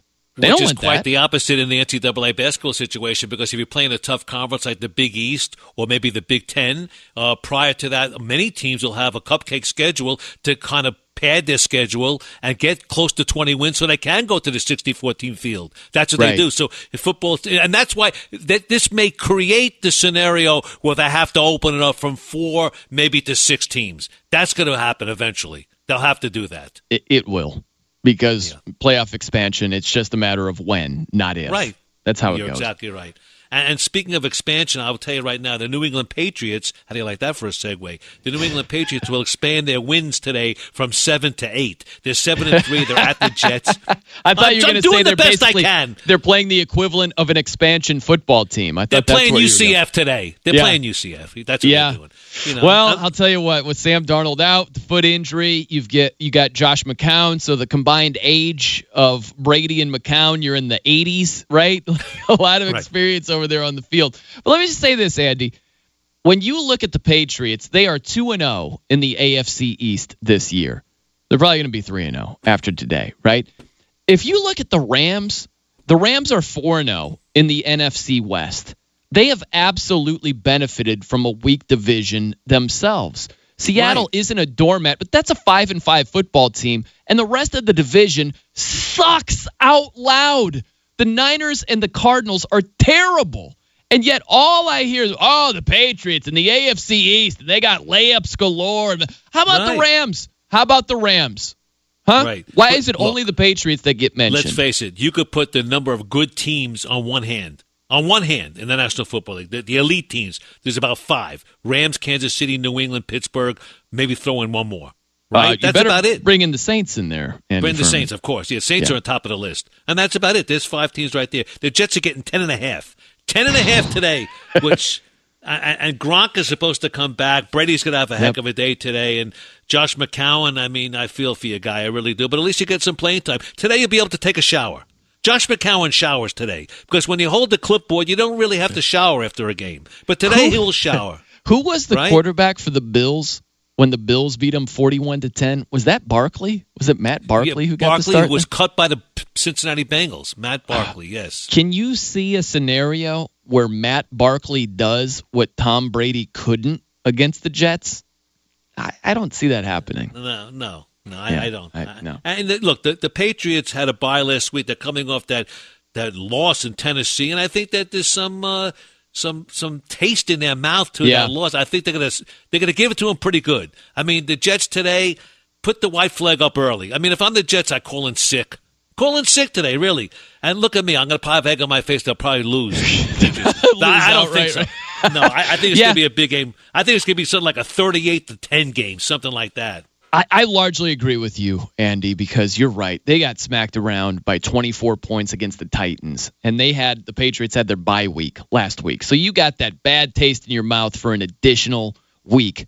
So I Right. think that you uh, you smack around the Jets pretty good. It's been a close series. You know, been close games, some one possession games, a lot of them in their recent Right. history. But I think the Patriots they win by double digits comfortably today. You're the man. Brian Noe, Andy Furman. This is Fox Football Sunday. Probably the best football show on the airways on Fox Sports Radio during this time period. It really is. I will tell you that right now. Actually, it's the game that's sweeping the nation. We call it bottom barrel betting. And it's freaking next. Bottom barrel betting coming right up. About 11 minutes before the top of the hour. This is Fox Football Sunday. By the way, he's Brian Noe. I'm Andy Furman. We got a game to play. What the hell are we waiting for? Let's do it. You got that thing for me? It's bottom. Oh, Nicky, I thought you was late. Barrel. You put my f- money to sleep. You go get my money or I'll put your brain to sleep. Betting. Bottom Barrel Betting brought to you by Discover Card. We treat you like you treat you. And the host of this award winning game, the one, the only Gavin Kinzel. All right, guys, or Gavin the Goon uh, from last hour. Gavin the Goon. Uh, it's the same guy. Uh, we have a beatdown this week, much in the vein of Urban Meyer. Brian went 3 and 0. Oh, my word. How does that happen? You know, that's what I like to hear, Gavin Kinzel. I expect I expect a more rousing introduction from you next week when I go 3 and 0 again. And that was just like, Brian. hey, what do you know? Brian Noe went 3 Well, and you There's had- no you- build up. You had a no couple bounce back. anticipation. You know, you had you had a bounce back week.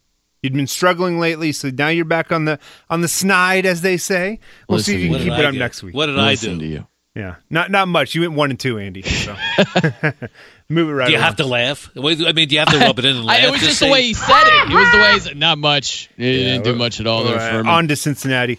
Uh, guys, I got some stats for you. In his four game winning streak, Andrew Luck has had four of the 10 highest passer ratings of his career.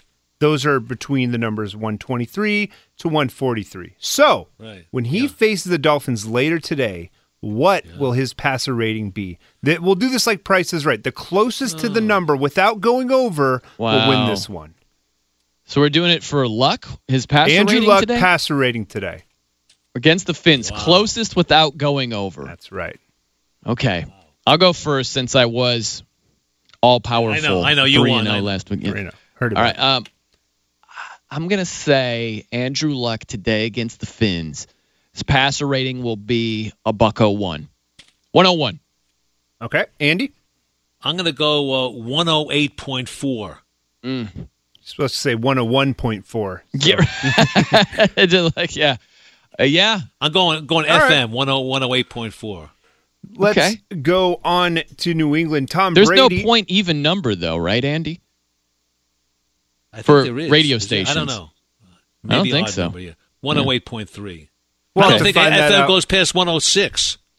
That's true. 107. Well, this show doesn't go past 454 Pacific, so let's uh, let's wrap this up. Tom Tom Brady, guys, he needs four passing touchdowns today to pass Peyton Manning for most ever. He also needs 147 passing yards to pass Peyton Manning for the most passing yards ever. So, we got an A, B, C, or D here, guys. Will he- when the Patriots face the lowly Jets Wow. later today, will P- Tom Brady break both of Manning's records, or just the passing touchdowns record, just the passing yardage record, or neither? Interesting. Uh, again, so 147 passing yards to beat the yardage record, or four passing touchdowns to beat Manning. Yep. Okay, who goes? We'll It's your start with go, you, Andy. Andy. Don't try to don't, don't try to follow my lead for a second. No, I'm not. question. Believe me, I'm not. I, I say A, he does both today.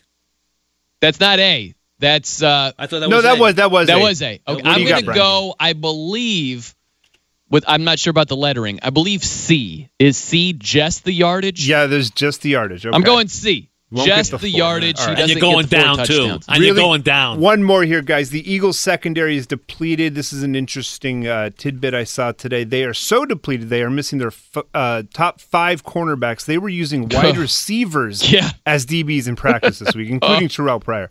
So. Uh, Oh, let's play. Guess, let's play. Guess OBJ's receiving yards when the Giants play the Eagles later today. Again, closest to the number without going over. Wow, Price is right again. I think it's wrong for me to go t- uh, two times in a row. First out of the gate here. I Andy. went first last time, but I'll go first again. Okay. Okay. Just with the Price today- is right questions, right? Okay. OBJ's receiving yards today, 89.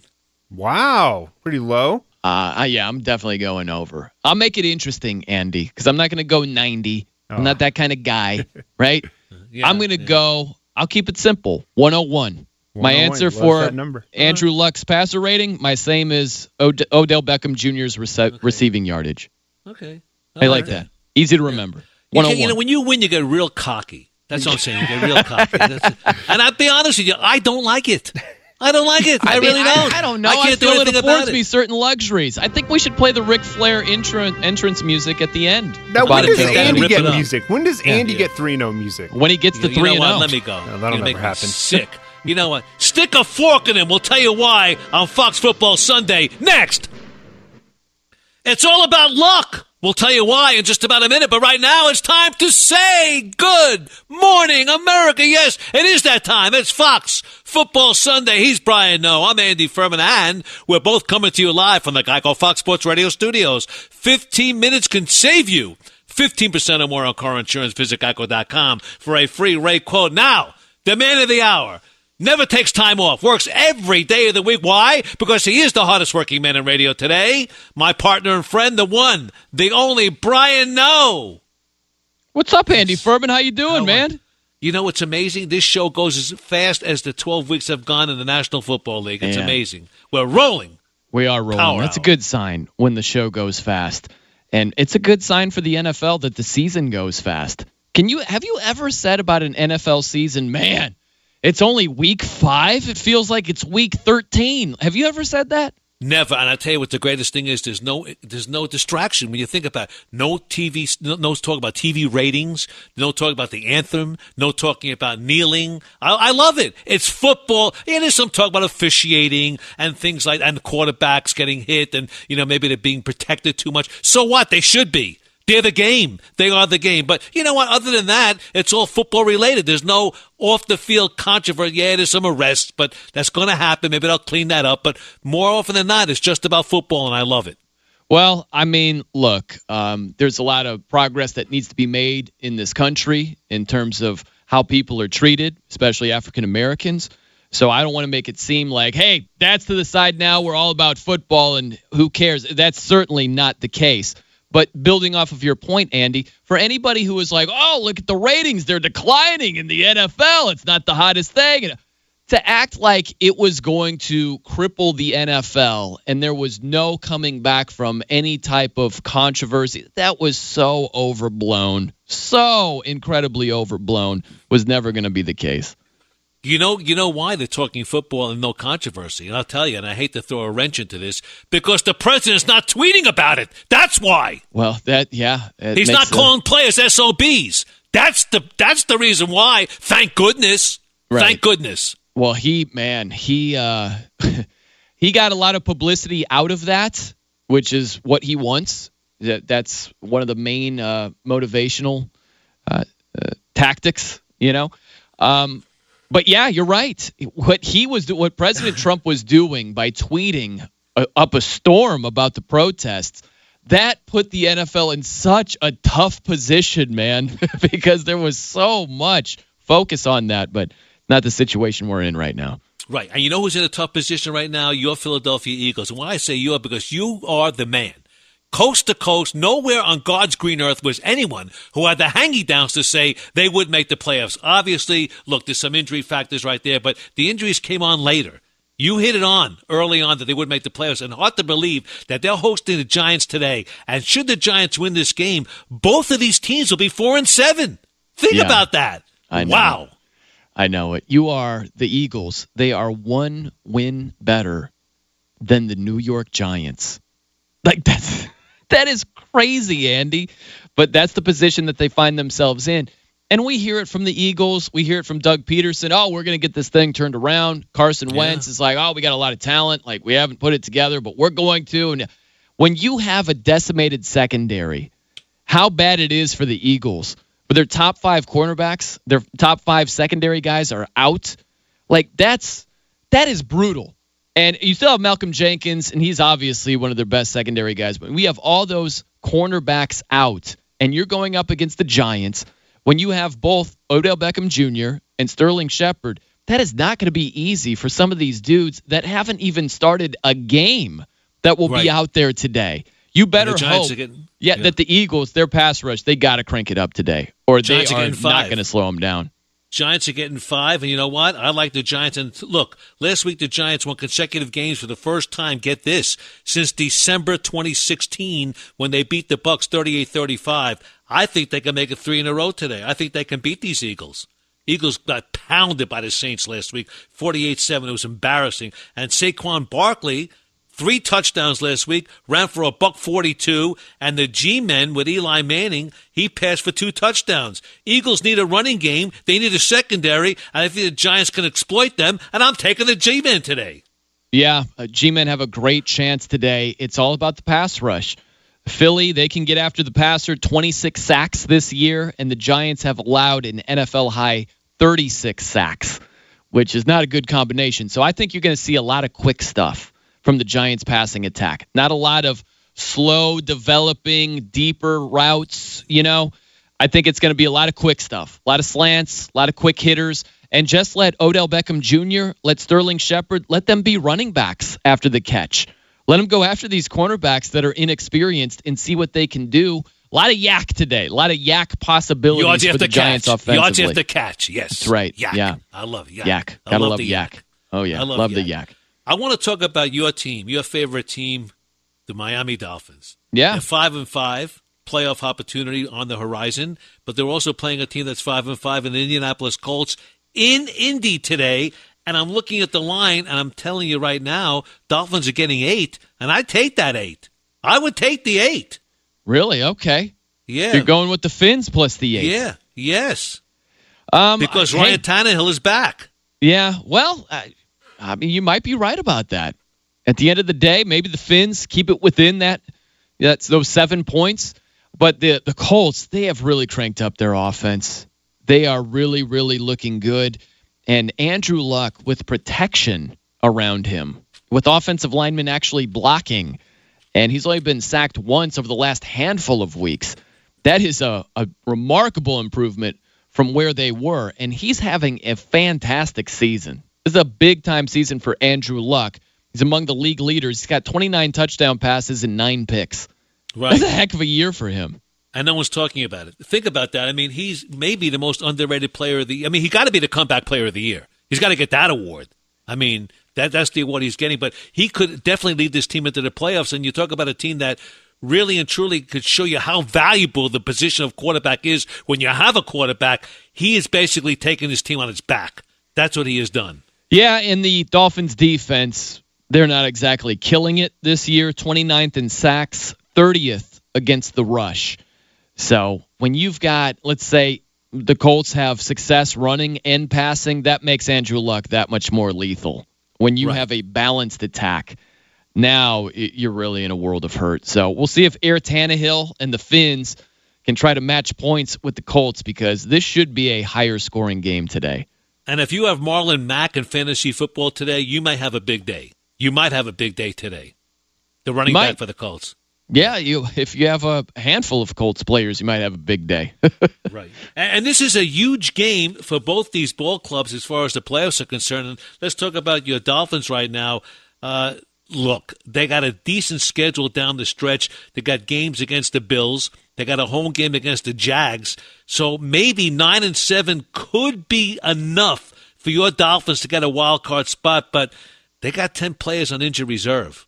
So that's a that's a major factor right there. But you know what? Injuries aren't an excuse in the NFL. Well, we, we use them as excuses, but it's part of the game.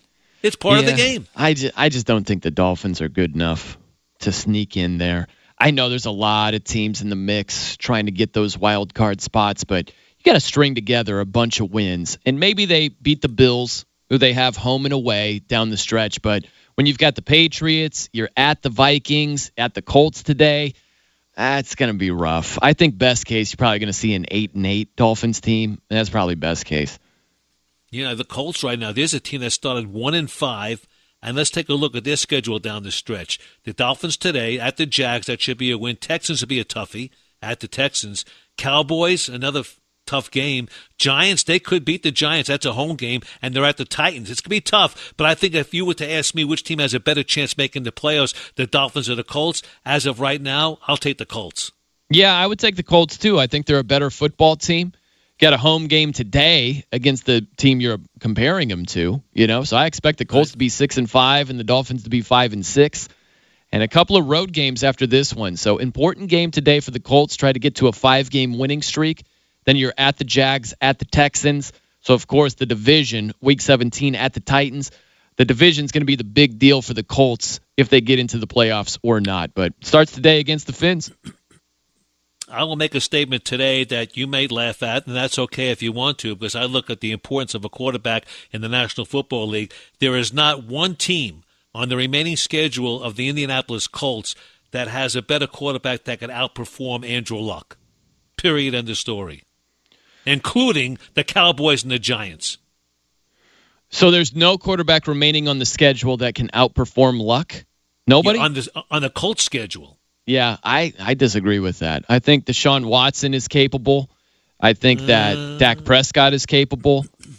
I think you call me crazy, but I think that Eli Manning is capable. Capable, He's had a, you know a what? bad season, but just one game. You're saying one game against the Colts defense. Is he capable of having Okay, a let me rephrase than- this in, in another manner, shape, and form. If you were a general manager drafting and you had Andrew Luck and the other quarterbacks to field, who do you take?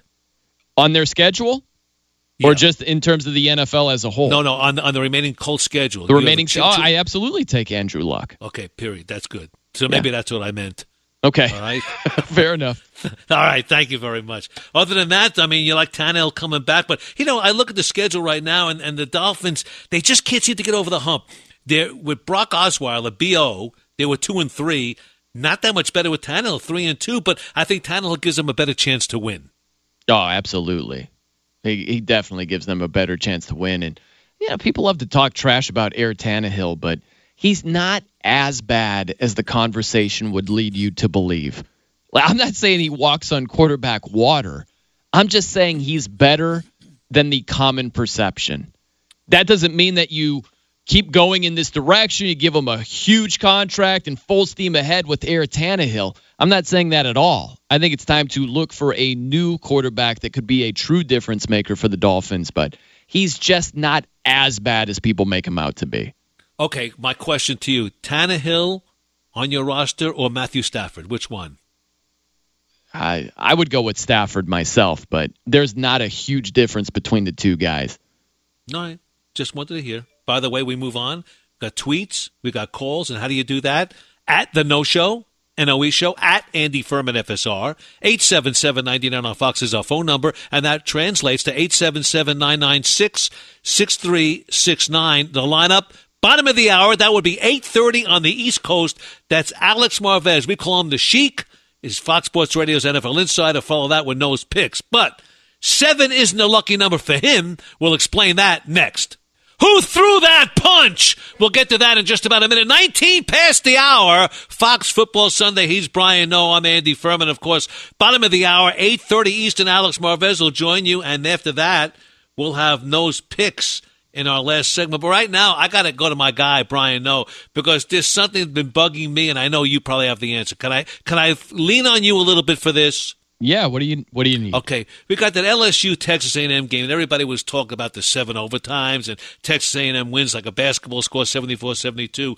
But after that game, uh, there was someone who threw a punch at someone who was appearing to have either been working for Texas A&M or affiliated with the team, and no one's really talking about it. It looked like the LSU director of player development, Kevin Falk, and a former uh, LSU Tiger and NFL running back was fighting with someone wearing Right. an on-field credential. Right. Uh, do, you, do you know anything more about this story? Because I'm trying to look it up and I can't find anything else Well, on it. the story is this: this guy was credentialed and uh, through Texas A&M, and somehow he got into an altercation with Kevin Falk, who's with LSU, and uh, you know, like you said, former LSU Tiger, director of player development over there. And the story right now is, according to uh, an LSU spokesman, he said that he watched this guy, this mystery Texas A&M cloak of night guy, right? we don't know this dude. He punched an LSU special assistant, uh, Steve Kragthorpe, in the chest. And apparently he's an offensive coordinator from the past of LSU, and he's got a pacemaker and has Parkinson's disease. Wow. And so if that's the case, well, then that's an important piece of information when it comes to the photograph that you see of Kevin Falk trying to punch this guy's lights out, right? Right. So if that's the case, let's walk down this road. If you're Kevin Falk, and let's just say this is true, you see this random dude go up to Steve Kragthorpe, who's got a pacemaker and Parkinson's disease, and this random dude just hauls off and punches him in the chest. Wow. What would you do about it? Well, you got to defend the guy. He's your guy. He's on your turf, but he's your teammate in a sense, right? He's on your team. Yeah, Same right. school. You, you defend him and you help him because he's obviously helpless. But the question even goes even deeper because A, who is the guy? And B, how did he get a credential and why did he get a credential? Now, credentials are given out to various people VIPs, media, the band, you know, uh, friends, right? You know, who knows? Maybe someone from the PR office, the SID office, Sports Information Office, sold the credential to this guy. You don't know what's going on. Well, this could I be a bigger and deeper situation. Yeah, who knows? But the thing with Kevin Falk is it's easier said than done to maintain your cool and just like grab the guy without punching him. You know what I mean? Right. So it, it's a tough thing to do, but when you haul off and try to smack this dude, he's Kevin Falk. This is why I find interesting. We know Kevin Falk, former NFL player, former LSU Tiger. He's the one who's known. The other dude isn't. So that's the situation. Is you know in a in a uh, like in a circumstance like that, with all these cameras around, with all cell phones, it could end up where there's a photograph, where there's a video, where there are Right. repercussions, all of these things.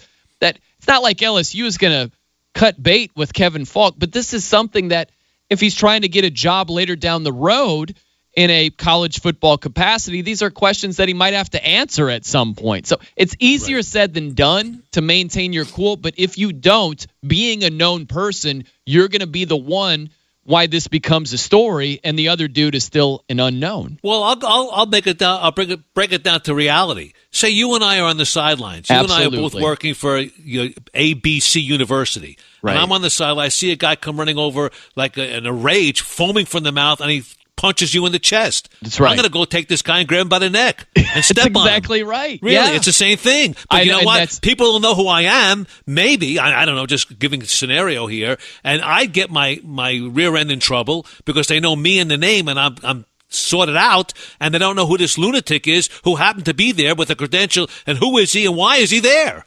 Uh, it's a tough deal, but here's the thing.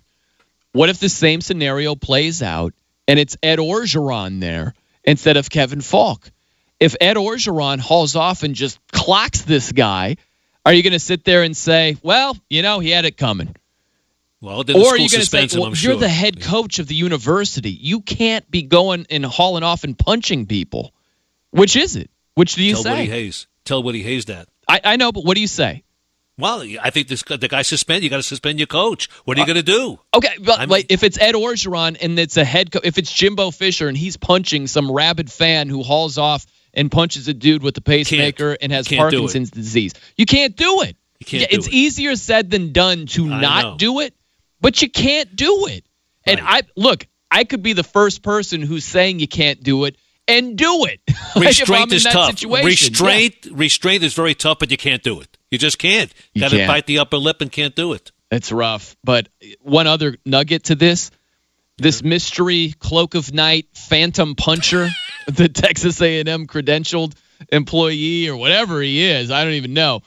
He ran up to Jimbo Fisher after the game. Jimbo Fisher's heading into the tunnel, walking off the field, and the guy clearly tells him about the story with Kevin Falk. He even like mimics a punch. I don't know exactly what he was saying, if he was admitting fault or he was saying, Kevin Falk punched me like a punk that he is. I don't know. But Jimbo Fisher, he was asked about this in a post game press conference. Here's how that back and forth went down. Jimbo, there was a lot of things going on after the game, obviously, uh, but I need to ask: Were you aware of altercation between one of your assistants and one of the LSU assistants? No, I didn't. I had no idea. he clearly denies it when there's a video of this guy going up to him and clearly telling him all about the situation. It's amazing how many Sounds like coaches just lie through their teeth. He's man. a liar. Ah. Sound like Bill Clinton. There you go. He's a liar. He's a liar. Yes. Yes, he is. It's unbelievable. You know why you mentioned that he can't do it? That you can't do that you can't hold off. Another another team that can't do it is the Green Bay Packers. They can't win on the road. They can't do it. And it is a big game. Packers Vikings tonight. Packers four five and one at the Vikes five four and one. They just can't do it. Last week, the Packers lost 27 24 at Seattle. The Vikings lost 25 20 at Chicago. A big game. Big game today. Real Yeah. big. Green Bay's getting three and a half. I think it's the game of the day. I agree. And we're waiting for Kirk Cousins to show up in a big moment. And this should be it. But Willie is the question because he's making $84 million in guaranteed money. And he wet himself against the Bears in the last big game with the pick six to Eddie Jackson, just like Matthew Stafford wet himself on Thanksgiving with the pick six to Eddie Jackson. It's a recurring theme over there. But this is a game at home against the Packers team that is banged up at some key positions, even in the secondary. This is where Kirk Cousins, with some good wide receivers, his offensive line isn't the greatest, but it's good enough against this Packers defense to allow him to have enough time to do what he can do. It's just a matter of doing it. And I like what you saw from the Vikings defense against the Bears. They should have it cranked up at home against Aaron Rodgers tonight. It's just a matter to me of can that Vikings offense perform and can Kirk Cousins avoid the big mistake and the big turnover? This is the biggest game of the day, and uh, if you want to look what history has shown us in these series, in the last six meetings between the Vikings and the Packers, Vikings are four one and one against the Pack, but more importantly, at U.S. Bank Stadium in Minneapolis, they're two and zero. But I will say this: should the Vikings win, and I think the Vikings will win tonight by at least a touchdown, Mike McCarthy has his second foot in the grave. He'll be Oh gone. man, yeah. You need a huge turnaround to save his job. I'm talking make the playoffs and win a playoff game or two. I think he is done.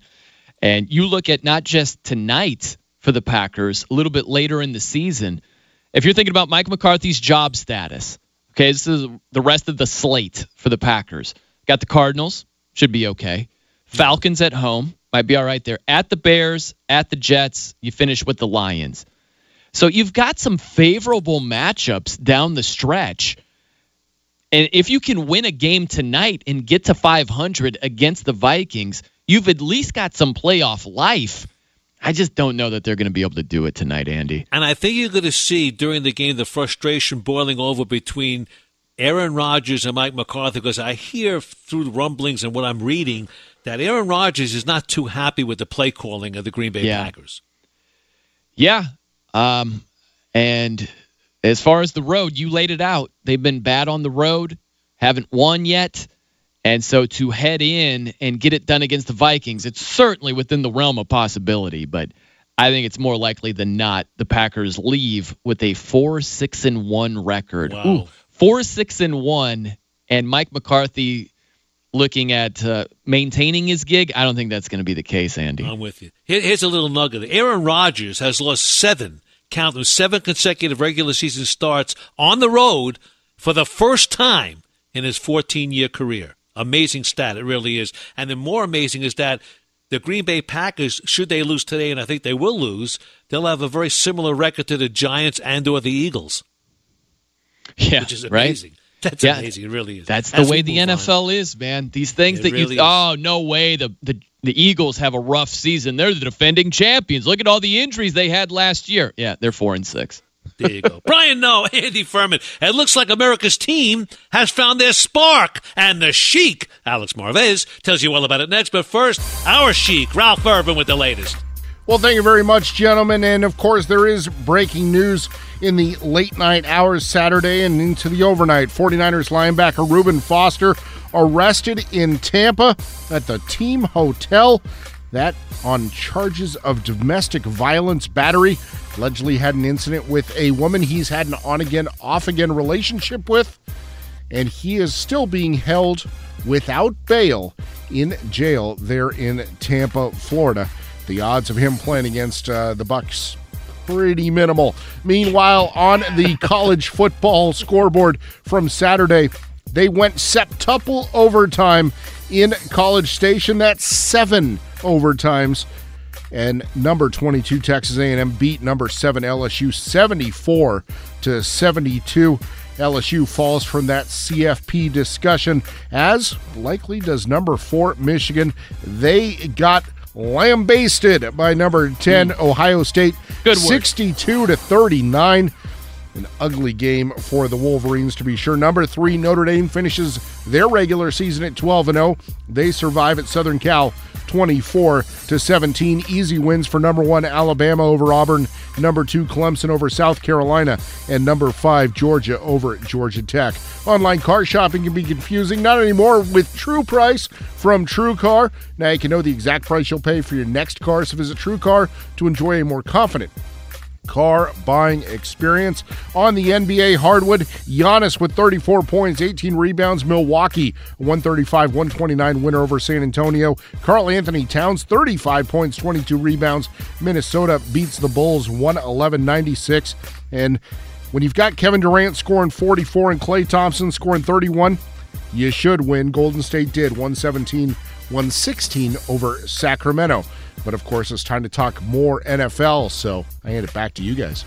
Alex Marvez coming right up. But Ralph Irvin, thank you so very much for all you do. You're the best in the business. We're lucky to have you, and we're so happy you're back with us. Have a wonderful day. But it's Brian Noe, it's Andy Furman. We're coming to you live from the Geico Fox Sports Radio studios. It's easy to save 15% or more on car insurance with Geico. Go to geico.com or call 800 947 Auto. The only hard part figuring out which way is easier. Noe's picks in about 10 minutes. But right now, we're going to the Fox Sports Celebrity Hotline, the one, the only, the Sheik. We call him Alex Marvez, Fox Sports Radio's NFL Insider with Brian Noe and Andy Furman. Hello, Sheik. How are you? Uh, doing better than Reuben Foster, gentlemen. I will tell you that. Not a good morning for the San Francisco 49ers linebacker, obviously. You know, Sheik, I was shocked to hear that news, but if found guilty, I would love to see the commissioner, Roger Goodell, have a pair of hanging downs and ban him from the league. Yeah, well, I mean, that's the the whole thing is though. You have rules of the collective bargaining agreement, and of course, you know, look, will any team even touch Reuben Foster? But here's the part about this, and we're still trying to get details exactly as to what happened. Do you remember there was a woman who filed false allegations against Reuben mm-hmm. Foster earlier this year that led to all of this? This may be the exact same woman who has filed the domestic violence complaint Wow. against Reuben Foster. Yeah, and listen, you know, you know, love is blind, right? And sometimes people do things, and he's been on and off again in a relationship with her for a number of years, and you know, if this is indeed the case and things, you know, happened once again, you know, look, I'm not trying to give Reuben Foster the benefit of the doubt. I mean, how long can you continue to do this as an organization? They may just move on, even if he is ultimately exonerated because of a lack of, you know, just just running out of patience when it comes to Reuben Foster. But but before we throw him completely under the bus, let's let this one play out a little bit here and you know see how all this unfolds with him. Of course, the 49ers not going to put him on the field anytime soon. They put themselves in a corner as well last April saying that any sort of sniff of domestic violence is going to get Reuben Foster cut. Well, we'll see if they make an exemption to that sort of uh, statement that Kyle Shanahan made in April or, you know, again, if they just part ways with a first round pick, obviously costly for them in a lot of ways, their reputation and also the, the fact that, that Reuben Foster was drafted to help the team. He was a very good linebacker at Alabama. Doesn't help though if you can't get on the field. How about the Seahawks Panthers game, Alex? If you look at the two quarterbacks, Russell Wilson and Cam Newton, who has had the better career individually, and does it differ from who's the better quarterback this season? I think Russell Wilson is the better quarterback because he is a better passer at this point in his NFL career. Now, Norv Turner, if he continues to work with Cam Newton and, and Norv's son Scott as the quarterbacks coach, maybe just maybe in time, Cam will continue to increase his completion percentage. I think they're both equally adept as far as running the football, although Cam has, has taken it up more to tuck and run. I mean, Russell's just more of a, traditional quarterback with with mobility. I mean, Steve Young like in that way. So, I, you know, I think too the Panthers. You know, this is interesting because the Panthers are just a different team on the road. And I know there's an art to winning road games. Just ask the Green Bay Packers; they're still, trying to figure it out. They're 0 5 headed to Minnesota tonight, but they just Carolina just doesn't play as well on the road as they do at home. And as for Seattle, well, that win over Green Bay puts them in a decent position to make the postseason. But you look at the remaining schedule; they got to steal a game against at Carolina, home against Minnesota, or home against Kansas City. They got San Francisco twice and Arizona once. Those are the remain those are the six games remaining for the Seattle Seahawks.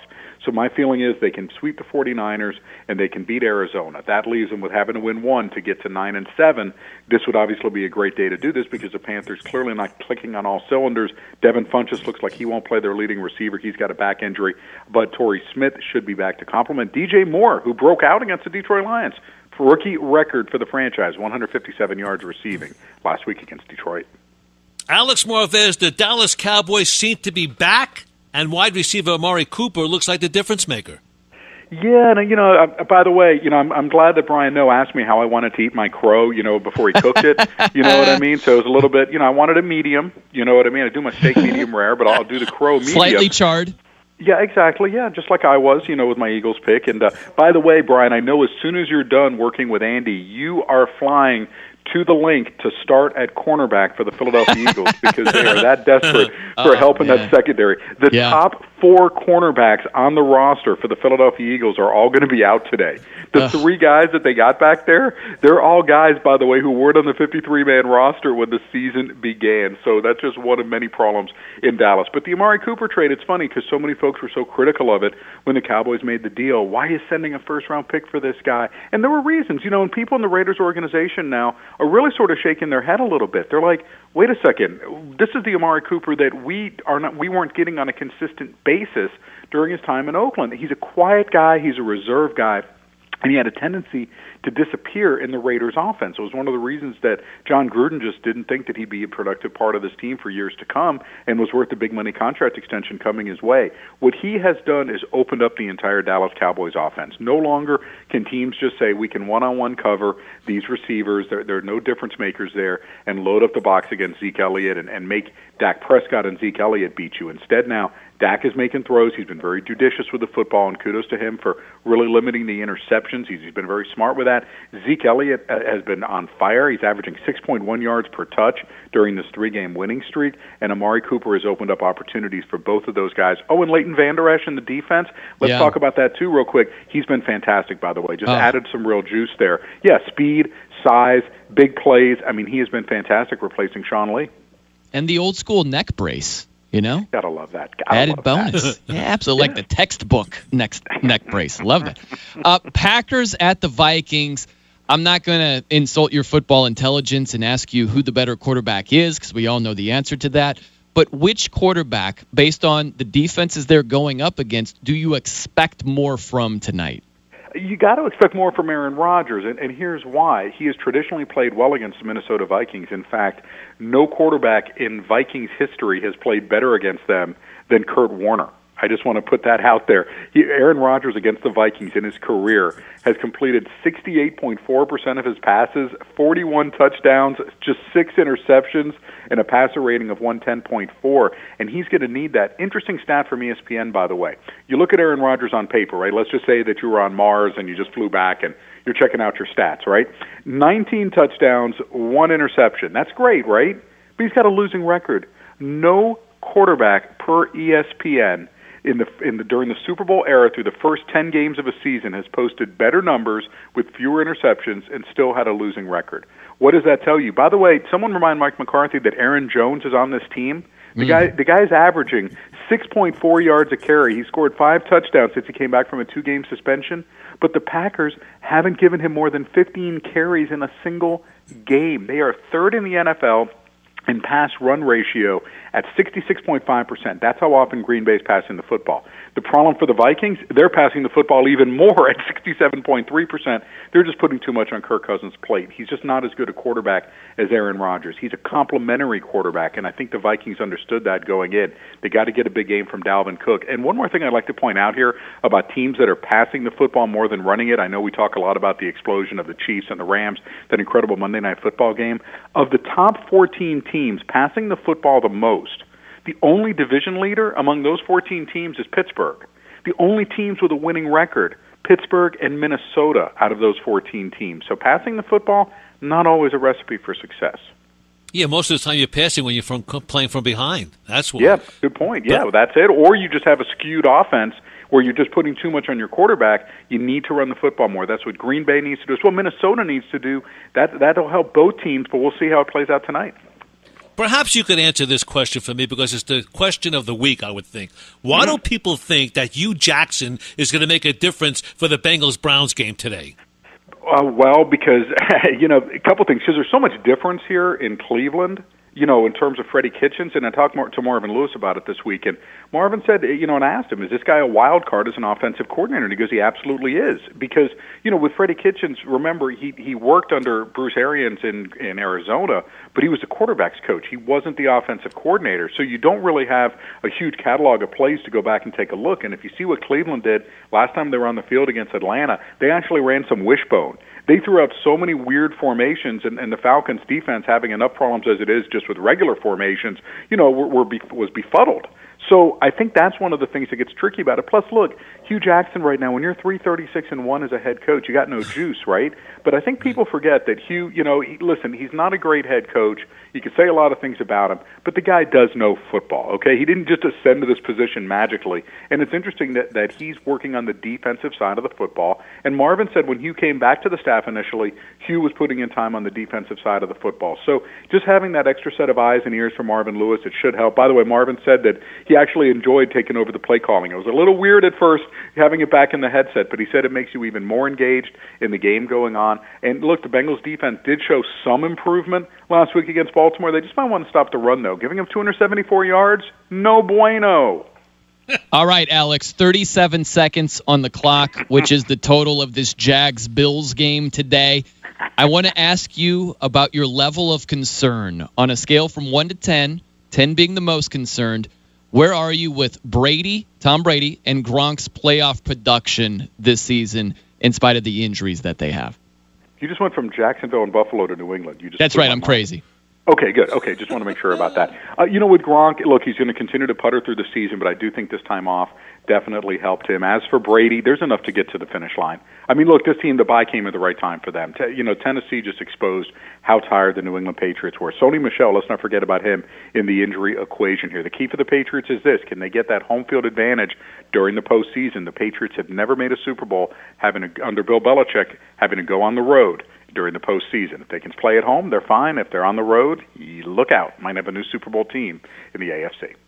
You're the man, Mr. Marvez. A great day to you, a wonderful week, and we'll speak to you next Sunday. God mazel, willing. Mazel. Thank you, Jonathan. Thank you Be so good. much. Alex Marvez, Fox Sports Radio's NFL Insider.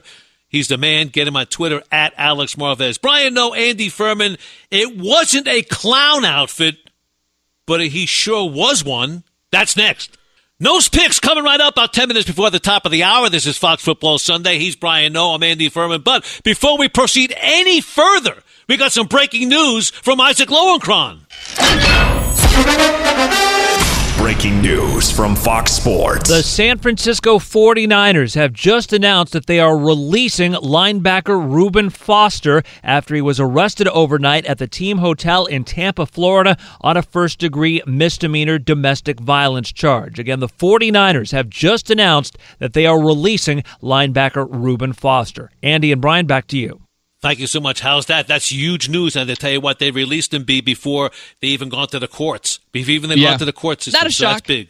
Not a shock, well, just because they stuck their necks, necks out for him before, and now he's involved in something like this again. And Alex Marvez brought it up. Who else, in terms of NFL teams, is going to pick up Reuben Foster down the road? So if you're the NFL, why box yourself into a corner by – kicking him out of the league and setting a precedent. And the next time it happens, are you going to kick this guy out of the league and all? Why cross that bridge if you don't need to? If other teams aren't exactly lining up for his services. No doubt about that. I'm sure there'll be more conversation about that at the top of the hour, 9 o'clock Eastern, when Mike Harmon and Dan Beyer on their fantasy football show. Get that on iHeartRadio, the Fox Sports Radio app, and many of these same Fox Sports Radio affiliates. But right now, it's time for my guy, Brian Noe, and Noe's Picks. Are you ready for it? Sparky, here's the deal. Are you in desperate need of gambling insight? Do not fear, for Brian Noe is here. Everything you got! Everything you got! Everything you got! And now the time has come for Noe's Picks. All right, Andy, I failed the betting public last week. I was 0 2 and 1. Terrible. Wow. Awful. Wow. Winless week. But I'm going to atone for it. All right, out with the old, in with the new. I love the Carolina Panthers at home today. I'll lay the three points against Seattle. The Panthers play great rush defense. They're a different team at home. I'm going with the Panthers. I've got the Vikings at home. I like the way their defense is performing. I think they get it done against Aaron Rodgers and company. I'll lay the three and a half with the home team. I'm going with the Vikings. And I think there's going to be a lot of points in this Giants Eagles game. Eagles secondary is decimated. Not like the Giants are stopping everybody in their their path. So I'm taking the over 48 and a half. What do you think about that, Andy? I like that. I like that Okay. a lot. No secondary there for the Eagles. Very good. Very good look for you today I, on I'm glad that. you uh, give me the thumbs up on that. Now it's time to go your own way, Andy Furman. Something light, something heavy. What do you have for us? Well, yeah, I got some great news first. There's a quick way you could save money. Switch to Geico. Go to geico.com, and in 15 minutes, you could save 15% or more on car insurance. Now, here's the news that I have. Parents of players on the Chicago high school football team have filed a lawsuit, get this, claiming that a parent of an opposing player, he get this, he wears a referee uniform and influenced the outcome of the game. The Simeon Alumni Association and parents of Simeon Career Academy, their players filed a lawsuit last week against the Illinois High School Association. Simeon lost the Class 7A quarterfinal game 34-27 to Nazareth Academy, a high school game, and the lawsuit says a parent of a Nazareth player wore a referee uniform and influenced calls that were made by the officiating crew of that game. Amazing. Crazy. Amazing. All right, I got one for you. We've got a counterfeit ticket ticket seller on the run. This guy, Jeff Cook, he sold counterfeit counter. Well, he promised tickets to last year's Georgia Notre Dame game. He didn't have all the tickets. And he just had a voicemail for the people that bought tickets to the game and said, I don't have the full allotment from Notre Dame, trying to get it. Once I get them, I'll give them to you. They didn't get their tickets. Amazing. Can you imagine if you were saying to your nine year old son, hey, we're going to go see the dogs? And it never happened? Not good. Ugly. See you next week. Have a great day. Infiniti presents a new chapter in luxury, the premiere of the all new 2025 Infiniti QX80, live March 20th from the edge at Hudson Yards in New York City, featuring a performance by Jon Batiste. The all new 2025 Infiniti QX80 is an SUV designed to help every passenger feel just right. Be the first to see it March 20th at 7 p.m. Eastern, only on iHeartRadio's YouTube channel. Save the date at new-QX80.com. Don't miss it. 2025 QX80 coming this summer. Ready to unlock a world of entertainment? Philips Roku TV has America's favorite TV streaming platform built in, so you can watch live TV, catch every game, discover must see shows and hit movies, and get all the best streaming apps in one place, like iHeart for all your favorite music, radio, and podcasts. Watch what you want when you want. Immerse yourself in entertainment with premium 4K picture and sound for every budget, with sizes for every room. Find your perfect Philips Roku TV today, online or at your local Walmart and Sam's Club. Welcome to the Scene to Scene podcast. I am your host, Valerie Complex. Today, I am chatting with Ji Young Yoo. Ji Young stars as co lead in the six part limited series Expats. I think I learn a little bit with every character that I play. I think usually I play a character and it causes enough introspection that I learn something about myself. I honestly can't gush enough about Freaky Tales. I'm so excited to share it with more people. If you like what you hear, be sure to review, like, and subscribe to the Scene to Scene podcast. Are you looking to step up to a 4K smart TV? One that gives you unparalleled clarity and picture resolution? Then we've got good news for you because the Vizio 65-inch V-Series 4K smart TV is now just 348. With all your favorite apps built in, you can stream straight out of the box. You can even sing along to all your favorite music and radio on the iHeartRadio app. Looking for a smaller or bigger screen? Vizio offers unbeatable prices on all V-Series 4K smart TVs. Head to walmart.com today and score the 4K TV you've been waiting for.